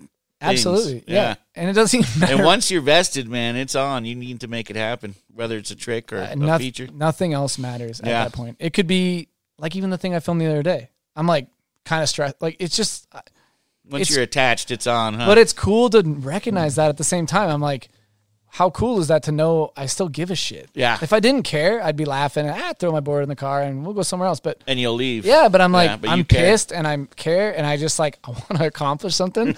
and now in my career, it's it means so much more to me. Like I'm way more aware of it. But but yeah, back to that. I don't think I shed tears then. I shed tears when I got to the, when I landed it. I bet. I dude. cried. So how many trips back to the, the rail? Yeah. I think five. So you went there five times over six years to try to go to the something of like that. Yeah, we would come like VG. We'd go and we'd always look at the weather, and there was like three main sessions of all day. And then on that trip that I did it, it was in Omaha, and I it was the first thing we did. So much pressure. We get steak and eggs. The whole thing, way too much pressure was built onto you it. Just just tell the whole story of the steak and eggs and all this shit. Oh, like the state, just going waking up in the morning. Waking up in the, the wake, waking up in the morning knowing you're going to this fucking behemoth of a rail that's like 400 feet long, trying to go to the end. Yeah, and we had a win- we had a winch that day, and yeah, it's just like too much pressure was built into it. Steak and eggs, everyone like rubbing your shoulders, like Joey, you got this, dude. Like, I do Because huh? everyone flew in just for that. Everyone was there. It was Cole and Spencer, Danimals, and and um, Jake Durham and, and Meyer and Meyer like lo- Meyer's been with me through the whole thing. through every so he's thick like and thin. he's just like yeah, just Just everyone's so fired. He is maybe more Maybe invested, more. yeah. And uh, but it was like too much pressure because I, I was just like everyone's wait. We had whole day blocked off for this. I bought like a bag of trail mix and you know beef jerky, just like going to war basically. Spencer's like trying to get me water. I'm like I'm good, I'm fine. bring it back. It's a lot of stairs to walk up, dude. a lot of stairs to walk up, and then didn't get it that day. And and that day it- I didn't feel it at all. Like I didn't Really? come close. And then so I was like, I was like, that was bummer because I'm like, we came here for this. I'm just like, maybe this is never gonna happen. Then we go and we film. Those guys get tons of cool shit on the trip. And I don't know if you heard that part of the story, but uh, Danimals and Jake or Jake Durham and Danimals are leaving town. I drove with them. Like we got to go. Dan's got this ride shoot, and I'm like, well, that's my ride. I got to go. And Meyer, classic Meyer. Well, if you're not committed, then you know someone else will do it. So, dude, and for, he for the listeners, Meyer started Videograss, the uh, production company. Yeah, go ahead though. he made me so he knows how to push my buttons because I was so pissed because I was trying to justify it. Well, I gotta go with them. I got, and he's like, he's like, I mean, we would have flown. We flew from Oslo here. You're here. Yeah. You're gonna leave, and I'm like, oh fuck, he's right. And I throw this big fit about like, hey, get a get a plane ticket, like all this stuff, and Bob's there to shoot photos, and finally, I'm just like, he's right. Ultimately, he's right, and he usually is right. He just knew how to. If he would have been like, cool, have a good trip, I would have like got home and been like, what was I, what was I doing? Like, Yeah. I just was like looking for an out kind of. And he kept me there. So it was like, I'm respect. I'm like glad he kept me there. Cause then it was like we had an afternoon and one more day to do it. No pressure at all. It was like Spencer wanted to hit something that night. We had like three hours to kill. We built a snow drop in before. We'll go try Joe's thing for three hours and we'll go to Spencer's thing. And I think I did it in like 20 or 30 tries that day. Wow. It was natty speed. Again, I had a kit on I was feeling. It was like my favorite fucking thrift store sweater and like this hat. I just like looked down. I felt good. And even Cole was like, I just felt it. You could tell you were feeling it and you felt good. And and then it just worked. And it was like not many things in my career have made me feel those feelings. Because it is just something stupid. It's a long rail you just got to the end of. But it was a culmination of like work ethic and wanting to accomplish something and that's always been my favorite thing throughout my whole career is like finding big shit try to get to the end of it like i just it was kind of a cool like lance said it he's like that's like your opus like you know something that you've mm-hmm. you did this type of snowboarding and now you've kind of like done this thing and so it was really that was really fucking cool. It was sick that those guys were there and they ran down and then i was yeah i was like crying because it's just like honestly didn't know if i could do it. And then when i did it and just held on and rode off and like Conquered it. I was stoked And you got your first cover of First- snowboarder yeah, first cover of long snowboarder. career. Shot by Bob Plumb. Bob Yeah. Plumb, and I remember thinking that too. I'm up on the dropping ramp and I hear this drone. I'm like, what is he doing with that drone? Because he was kind of moving around, shoot, trying to shoot it long, like way over there, and and this drone. I'm like, oh, drone, great. And then and then that was the try. I get to the end, and the drone. That was the try. That's No, the that was the that's the, make? photo. No way. One try. I love that you're like this fucking drone ends up being a cover. Ends Like up being drone. a cover. I- Okay, uh, Dude, okay. it's so I'll give you that one. dude, it's so long. I don't know how else you'd shoot that and that thing. was the thing. And when I when I saw the photo on his because he had it on like he's just like here's the photo. I was just like that was really cool. Because Good move it's on the hard to shoot long. It's hard to do it justice. And Yeah. and but I do remember being like drone great. And then that was the try. That was the try I got. Wow. Yeah. and also Cinderella story. Such a Cinderella story, and also the long rails. I think I I've gotten DMs like, uh, you know, certain tricks. I've whatever. People are like, dude, that wasn't difficult. Like I I I could do that. Like a person that doesn't street snowboard Yeah. might look at something like that and be like, I can do that. But then you know you you realize this took six years and thousands of tries. I don't know if a lot of But- people are looking at that Yeah, but I'm just saying, some do it. people might be thinking that, and it's a lot more difficult than it looks. It's difficult, but in all honesty, they probably could. It's still a Yeah, oh, 50-50. true. It's Yeah, a 50 that's a good point. It's like you can Just if you- takes that one. If you want to put in the time, someone could do it third first try. Who Yeah. knows? Like That's a great point. it's, like the honestly craps like, roll. which is kind of sick. It's like I don't know. It took that many tries to get it, but why did I do it in 20 tries that day? You know, why did it just work? look good, feel good. Look good, So- feel good. Well, trial and error. You ultimately Is that rail on longer than the Cocard rail? Yeah, Which is right behind them. Yeah, Cocard rail's uh, steep, which is probably easier to go to the end of. than So up. is this the longest rail ever done, or what? I mean, I don't know about all that. we get Guinness out there. Yeah, there? we going I, Guinness on this one. I think we wanted to try to do something like that. It'd be cool to know. It'd be cool to see. But I mean, we've are the people to ask. We study this shit. let's see. Let's see. I I can't think of one that's longer. if there is more, hats off to him. I mean, I, I don't know. I didn't do it to conquer the. It was just Definitely one the longest solid street rail piece ever. of rail. It was like an anomaly. There's no there's no oh, welds in it. Really? It's one big piece of rail. And There's no other rail. Are you- it's in the middle of this Maybe field. it was made by aliens. Maybe It could Well, be. they, don't- we they would have even know. had to weld it together. They just probably buffed the welds Okay, properly be. and painted it. It might be Yeah, one of the. Uh, there- there's no way a, a truck. no, I hauled- think two guys hold that. Dude, it, it might be like a, a great mystery. One of the It could be like the an ninth alien. wonder of the world. But it maybe. is, it's dead straight. How was the like pyramid no, built? How was Joe's rail built? Nobody knows. Maybe it's like one of those things where they found the mirror out in the desert. Yeah, Yeah. You see that? the monolith. The mono. It's like a monolith. it was just there. Yeah. Could be. I don't know. We'll call it the monolith. It was a cool moment. I remember like I t- my girlfriend. I started dating this my girlfriend, and then I was like, she knew I was. I'm going to Omaha to try this thing. Like, but it was like one of those kind of like been trying this for a long time, and uh, and then I did it. I was like, babe, I did it, and she's like crying too, and because she knew how much it like meant to me, and it was a cool moment. And then it, even like the coolest was my friends from back home.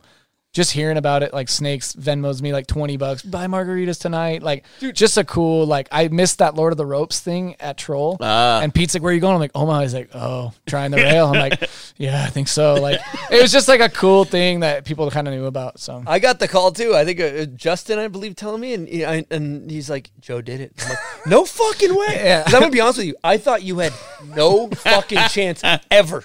Like Yeah. I was like, "Dude, what an idiot!" Yeah. He's never going to the end yeah, of that thing. And even Meyer's like, I remember thinking for fifty we're coming back to this, and I'm like, I would like, I don't know. We just it was a thing that we were gonna keep going back to for sure. Yeah, that's gonna be great. You're gonna be at the bar like 50 years old. When I when I did the 300 footer, I, uh, Is that in my bag? Is that covered in my bag? Let me see if I have this. That's weird. It's in my bag. Go ahead, read me the view count. What does that say? What is that? well, going back to your lady crying, I've got some feedback. that people like hearing about the significant other of uh, our guests, and I do think it takes a strong woman to a well date your ass, and Yeah. then b deal with the travel. You know, it's it's like Yeah. you know what what these uh, Takes a special lady to deal with the travel. yeah these these It does. significant others of pro borders, be it male or female, put up with the, it's it's tough on them. So so let's give her an air horn and talk, Thank you. About it. yeah, that's my girlfriend Chrissy. Um, she is awesome. Uh, We've been dating for two years, and uh, I think the thing that I was just thinking about when you said that is like if you're a you know a pro hockey player or football, there's a schedule. There's no schedule with what we're doing, and they don't understand why you just came from Helsinki and why you're going to Des Moines tomorrow, or like Omaha or something, you know. And I think even still they watch the videos and stuff they don't understand all the intricacies of what goes into it because it's like hey you guys are all in the same room? Like huh? What? Yeah we're in the same room and like you know what are you doing? And then it's like also you're scaring yourself. There's just so many things that go into like what is going on on a trip that if a if a girl was in there getting in your head it's gonna like mess with your psyche for the trip. So it does take a strong woman to um for myself, it does take someone like who understands what you're going through and makes that process easier. Mm-hmm. And she's rad. She's like, "Did you get a clip today?" Like I, I used to think that would be like my nightmare because I used to not date girls that snowboarded, but that stokes me out now. I'm like, she gets it. She knows that I care about this and that this is my life and that I'm working towards something. So she knows what getting a clip means. I'm like, that's pretty cool, you know. And she's also been really good about roping me in to like helping me with these fucking mental issues and things like that. Having a ton of patience and yeah, it's not easy dating me. I can promise you. It's tough too. They don't know you might leave in one day's notice, six hours notice, Yeah. and that's the hardest part. yeah, and the, and there's always like no schedule. there's always an event like it's a friend's birthday or a thing, and you're just like I can't go. Yeah. and it's like having someone who understands that is huge. And I think a lot of some people, some like partners, think they could, and then it's when it's when push comes to shove, it's it's They not can't. super easy. Yeah. You got to have a ride or die for that. Yeah. A lot of them aren't aren't ride or dies. But going back to uh, what you said too, the schedule thing's huge because you know you think about a significant other going to work, coming home. That's that's probably chances are what they're doing. You know, and Yeah. um, and then having like basically what if- like prolonged adolescence. Like as as a as a pro snowboarder, Yeah. we were just like idiot. 18 year olds trapped in a 30 some odd year old body that haven't really you know we're still on trips with 18 year olds we're still Yeah. we're still doing dumb shit so it's nice when uh they put up with us in certain times yeah, like when you come, you, sometimes you come back from a trip and you're just like a pile. Like you need to decompress yeah, and or, readjust. or maybe they dated someone who like worked a nine to five like them, and they're just like, "Are you? What are you doing today?" I'm working. I'm working right now. And they're just like, Are you though? I'm like, Yes, I am. All right, we have a guest question. The guest question is presented by Salomon. Now, this guest question is from a man we have talked about a lot in this episode. It's Justin Meyer. We referred to him as Justin and Meyer. He started Videograss and he's filmed you struggle on top of rails for many trials, tribulations, defeats, and victories. Oh yeah, he's seen me in the ups and the downs for sure. So let's give Meyer an air horn before Yeah, we get into this. Maybe let's give him the crazy air horn. That, Yeah. He's another one I didn't I gotta thank. That thank. one just keeps going. That one's crazy. Is there anything in between those arrows? no, no, it's just Love it. There's one, and then there's the super air horn. I got to thank Justin Meyer for everything he's done for me too. He let me in Videograss and gave me a shot to film with him, and he's helped me so much with just being open to anything. And yeah, I gotta just unlimited thanks to Justin Meyer. Uh, beautiful. Well, let's get into this question. Here we go. Hey Joe, how's it going? So uh, I know you filmed probably about 15 or 16 video parts, many of those first or last parts. I wanted to know what are your thoughts? What should uh, the the youth do moving forward? Do we continue to film video parts? And how important is that? Goodbye. Goodbye. Yeah, um, I like that question. I I think we should definitely continue to film video parts. I think it's what drives the culture. And maybe I'm biased because it's the same way I looked at technical difficulties as my north star of like this is what you do, this is how you do it. And I think the mud, the waters get muddied a little bit with Instagram, but I think it should still boil down to like a video part is the true measure of of what you did that year. I think Instagram clips are cool and and it's awesome to show that you're doing stuff and I think content's great. But saving something and curating something with a song and the spots and the feel, I hope never goes out of style because to me it's just like you can do everything you can, but can you do it, you know, for three minutes on the, in a part that and deal with all those failures and kickouts and spots not working out and the mental anguish that goes into it to put out something of merit with, a, with that long, you know? So I think it gets scary with the culture kind of looks like it not looking like it's going away from that, but just hoping that that's preserved because for me it's it's that it's everything. It's the key thing for our culture. Yeah. I couldn't imagine snowboarding without videos and magazines. Yeah. The culture would just change and I think people are going to realize that and I think so too. they're going to happen. And I think everything comes in a cycle and there's uh, probably times where people are like, this is the future, but music that you use and like everything that it comes with is like The feeling. the feeling and Yeah. and then you see them riding that board, you know, that was that was they must have filmed it last year because it's next year's board and it's in stores now and I think there's there still should be that level of like just people looking at that as like and I I will say like this Vans thing that came out it's like to me that's like that's professionalism it's like it's put together so well and there's evergreen music- video evergreen yeah Okay.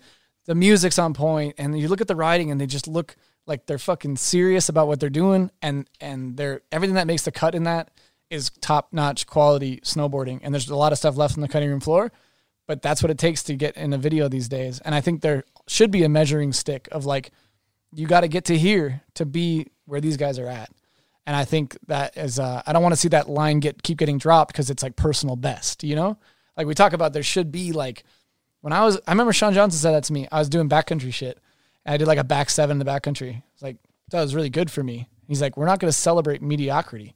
We're not going to celebrate your personal best. If it's not industry standard, it's not making the movie. I was like, first of all, ouch. But,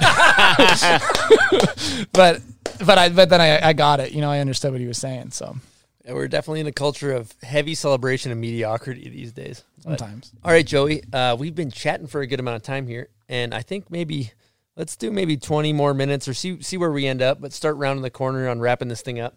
And one thing that our listeners let us know that they really love to hear about, and I want to hear about as well, is your setup. So, um, right, pe- se- de- describe for people that are listening and they're not watching, so you, so so you can explain it. And Okay. do you do anything particular to it? Um, I don't really do anything particular to my setup. My stance changes every time I set up a board. What? yeah. I just stand on the bolts and I'm like, eh, it feels good. And then I put the bindings on. I care a little bit about width. Like I'll if it feels too skinny or too wide, You don't measure it. I don't measure it. I have just to be like, what am I at? And then, but I if I set up a new board, it just it is it gets where it's where it gets. I just got these bindings and I just kind of threw them on, and I do that every time. I don't know why. That's I dull I wild. dull the shit out of my edges a lot. I take an angle grinder to my edges. Really? I, I like that. How do you ride Highland when it's icy? I don't turn. I I kind of power slide. So if I'm coming into something, whereas like Dan will do a nice like, mine kind of power slides. There's like some purist Northwest Reef Chiefs throwing up in their mouth right now. Yeah, absolutely. Uh, yeah, I just I've always kind of done that. I don't know why, but I I just I dull my edges a bunch. Um, Forward lean.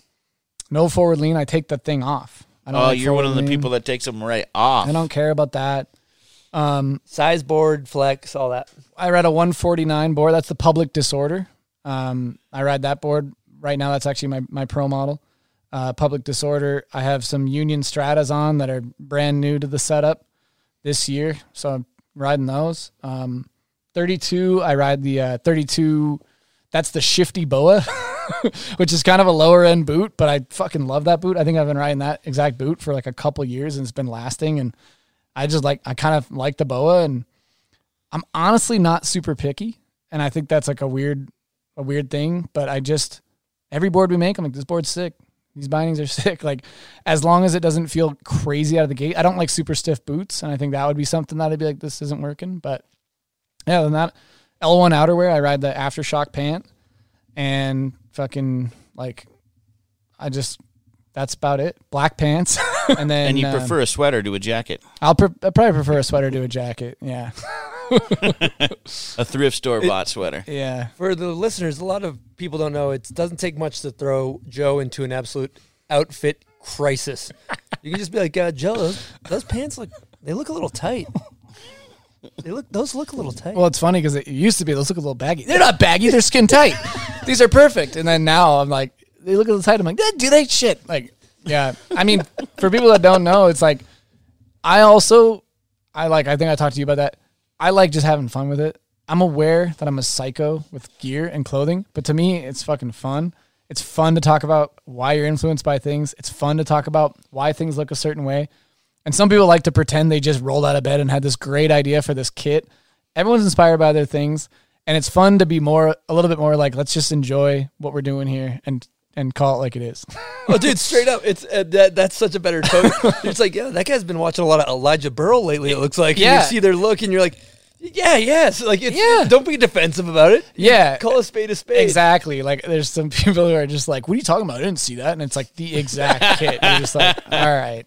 Like But, it uh, just happened to This happen just happened. with them. And like I just had this idea. I don't know. Where it came let's from. go. Let's stay on this because you were you were. Well, let's let's let me just from my perspective explain. You were tight pants Technine jersey at a time. Well, maybe kind of like a Yeah. little bit like lost. Not you hadn't found yourself. I hadn't found I myself. swear it was like tighter pants and a jer- Yep, baggy yep, jersey. Yep. And And that, then it- that was to be I kind of like that look. that was more the most original look I had. like Straight like up. that was the most I was like feeling myself. No one really looked like that. So I was like, damn, this is kind of dope. Then it turned into um I never really went full baggy. Then I uh started to get it was basically because Hebel and those guys were wearing baggy love hate. And then when Hebel started wearing slimmer stuff, I was like, I guess I'm wearing slim stuff. Yeah, Hebel went Because- full slim down. and it just looked sick and like whatever that shit speaks to you in a certain way like i remember looking at cooley footage from like new video and feeling like react like just it was just sick and so and my friends were wearing that stuff and we go sew our pants together and all that stuff Yeah, you had and- some tight pants. Went real tight for a tight while. in the Shane the Shane Cross like Yep. tied. He had like a tie dye hippie, and Yeah. then he started doing a peace sign on his signature. Yeah. kind of got married to that. Yeah. too. Stuck with that, huh? yeah still- locked in i got a couple of them that i signed that have the peace throws- sign still Still throws the peace sign. But you know what's funny about that is oddly enough, that's when I was like almost my most confident. I was dating a girl we were, and she was in college, and I had giraffe print pants. You know, giraffe, like the animal, giraffe print pants, an open Hawaiian shirt, a tie dye shirt underneath that, a headband, and long hair. And I'd walk around with her and be like, "What's everyone looking at, dude?" Like, I was like, "What? It couldn't be me." Because I, look, That's a I kid. don't, I don't look crazy at all. And and uh, like I remember like showing up at her house and like getting just actually laughed at by like her friends, and I'm like, what are they laughing at? so like then I was the most confident and then it's kind of just gone like I don't know for some reason the other way lately. But yeah, Yeah, that I just like that that calling a spade a spade. Like, yeah, sure, I'm I'm into some tight pants now. I'm watching this. I'm Yeah. watching Cooley, and now I'm into baggy. I'm watching this. Like, Yeah. fuck it. You know, things change, function changes. That shit wasn't very functional. I It's was interesting how some people stick a style whole career, and then other people like kind of mix around with what they're feeling and at the time. and that's respectable too, for sure. Yeah. But I'm just way too like it, I like changing. I like fashion. I like that things change. yeah. If you're I in think the fashion, you're going to change. I With the think times. it's cool that this was cool this time and this is cool now. And I think that's more fun to adapt to and just have fun with than no, I'm I'm this dude. I still look sick. It's like Yeah. it's like things change and, Things change. and I just like I like just rolling with it a little bit more. Um and so now, yeah, I wear I still feel I want to feel as comfortable as I did, even though I'm wearing something different. It's still chasing that I feel good in this, and mm-hmm. that's what everyone's chasing. If I put on those same jeans and no gloves, I'm gonna be like, I am so feel so crazy right now, you know. And it was like jeans and no gloves is not functional in Finland either. Yeah. So now I'm like, okay, a snow pant, some mitts, a jacket when it's cold. Yeah, Yeah, there's some days in Finland, man, where you need the proper gear. yeah, absolutely. it's interesting seeing like how different some genres of snowboarding are. Right, we're sitting there talking about the fucking outfits certain dude like so, oh yeah I like the snowboard in a sweater it's like then you got people that are probably listening to this that like only split board on top of giant mountains They're like what the fuck are these guys talking about Yeah. I wear like head to toe Gore-Tex and Well, they I won't even let function. cotton touch their body, man. yeah, and he's like ah, if it's not merino wool, I, Yeah. like, I don't want Merino or nothing. Yeah. That and shit- and that's cool too. Whatever. Like I think but I think there is something funny about um certain people who there's still looks in everything. Like even though you got a like a Carhartt thing, it's like working man. Like it's still a look. Everyone's Yeah, it's kind of still a going look. for a look, Yeah. you know? Hockey players are wearing they don't just wear Lululemon and like these things cuz it's it's like everyone looks a certain way and I I'm fascinated by like the looks and that people are like even like try so hard to to be anti caring about what they dress like, but you still care. Even that backcountry guy, man, there's all that certain gear they Yeah. got to have, or Yeah. else they're not looking right with their crew. Even the average person, w- like, why did you buy that jack that shirt from like Nordstrom? Because it felt good. Or the Patagonia jacket. and you can't explain why it feels have. good. You Yeah. just do. So it's like I think that's more interesting than anything. Like, no one wears stuff they don't feel comfortable in. You got to feel comfortable in your skin and Yeah. feel good, or else you guys aren't going to have the uh, ego to pull off what you pull off. You have to feel good, look good, ride good. well confidence is different than ego those are two different things Yeah. They blend those are- together a those bit. are no they're two totally Yeah, I different guess those they're two two totally different entities ego and confidence they're not to be confused You're not going to have a good. E- I guess if you have a super good ego, you can wear anything and pull it off. Huh? But even people No, who you think e- are the most that confident. confidence. No, right? No, yeah, confidence and ego are two separate things. Explain the difference.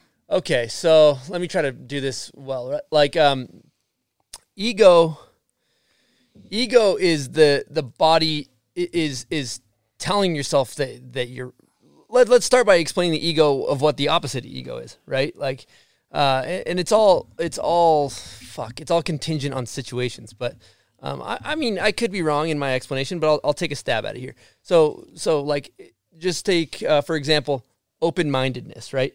So, like, open mindedness would be uh, the opposite of of I'm right. I, I'm right is ego. I'm right is ego. Now, I'm right is not the same as confidence, right? Okay. Me being right is not the same as me being confident in my answer.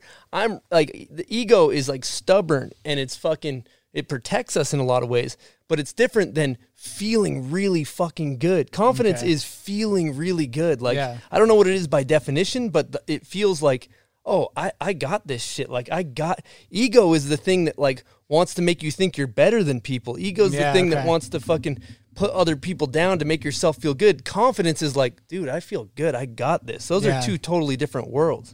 Yeah, it's interesting. Uh, you nailed that pretty much. Yeah, that's. Yeah, and what were you saying in regards to Stone ego? You were saying oh, your ego feels good or something. I like mean, just that. if you, I guess it's your confidence. Yeah. would have been the right word. yeah, yeah, It makes you more confident to look good. yeah. No, for sure. Yeah, the ego thing is interesting because that, that is like the little voice in your head that's telling you you're Ego sick. operates out of self interest is an entirely different thing. Oh, sick. Take a uh, self righteous attitude and judge others along the way. Okay. Where confidence is to have faith in your own abilities and believe in yourself. Oh, Wow. Damn, that's cool. But that's pretty much what he said. It is, but that's a cool like official definition of it. It's sweet to know that. That is the official I like definition. Well, I feel like that's a good thing to to kind of take this ship out on. Um, before we get out of here, I feel like there might be some people that listen to this podcast and they're like, "Damn, public snowboards kicks ass." Where can they buy one and support you and uh, find you on the internet? Yeah, you can buy one at your local shop. If you have trouble finding a local shop, send us a DM. Our Instagram is at this is public. My personal one is at Joe Sexton eighteen seventeen. You can hit up either one and, and ask about where to get one. We also have an online store that we sell some boards to uh, people who don't have a shop by them. Um, yeah, and also I just want to say we do. I appreciate anyone that supports what we've done. Shops, kids, distributors. You know, Josh and Nick, everyone. This is much bigger than myself. Like for this thing to move and where it's gotten to, takes a lot of moving parts and a lot of help and support from a lot of people. So I do want to just say thanks to anyone who's ever bought a board or just supported what we do. I love it.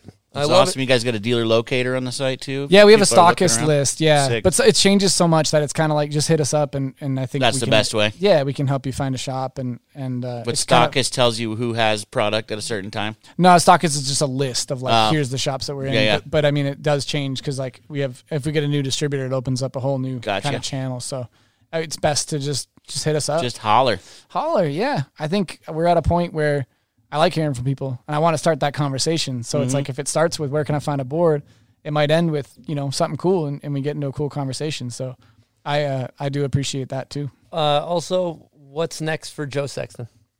Uh, next for me is I want to film a, a video part this year. I'm really stoked on. Um, I took the last kind of couple years off. Two years ago was I got that rail, and that was like I didn't have much footage around that. And then last year I had some personal stuff going on, mom passing away, and and focusing a little bit more on the business side of things. And it was sort of a nice removal from the whole thing. And now I realize, not even then, but just that I want to keep doing this shit. So I want to. I'm going to film a part. I want to film another good part and work hard and be a little more intentional about what it what it's going towards and what it what it means to me, and continue to grow public and continue to fuck better myself. And I just want to keep this path that I'm on kind of going. Is is pretty much it. Love it, man. Um, and then before we get out of here, you have anybody you want to thank for that's helped you along this way, along the journey? Uh, I want to thank everyone my, my my mom, my dad, my girlfriend, my brother, my sister, just like my whole family and all my friends, like anyone that's supported what we've done with public or myself. I want to thank every team manager that put me on and gave me a chance. Sean Johnson gave me my first real chance to do something with this. There's too many people to thank, um, but I want to thank anyone that's just helped me in any way. And I want to thank you guys for putting me on. This is sick. I love what you guys are doing. I fucking wish you guys the best and and I really am honored to be to be on this with you with you guys. So stoked to have you, Joe. Thank you, dude. I appreciate that. We appreciate you. We appreciate you guys listening. And we're going to wrap up this episode. We will see you next week over and out from the bomb hole. Okay, another fun convo in the books. Now, Joe wanted me to remind you guys that if you're interested in buying a public snowboard, head on over to publicsnowboards.com. He forgot to plug that in the episode. Um, they are a rad brand. So if you're looking for a snowboard, head on over to publicsnowboards.com and support Joe. Now, if you want to support us, uh, you can head on over to bombhole.com where we have signed Joe Sexton prints. We also have our merch, which you guys continue to buy, and I want to say thank you. And that's where you can find a link to our Patreon. Lastly, I just want to say thank you guys for sharing each and every week, supporting us. You guys kick ass, and we will see you again next week with another episode. Peace.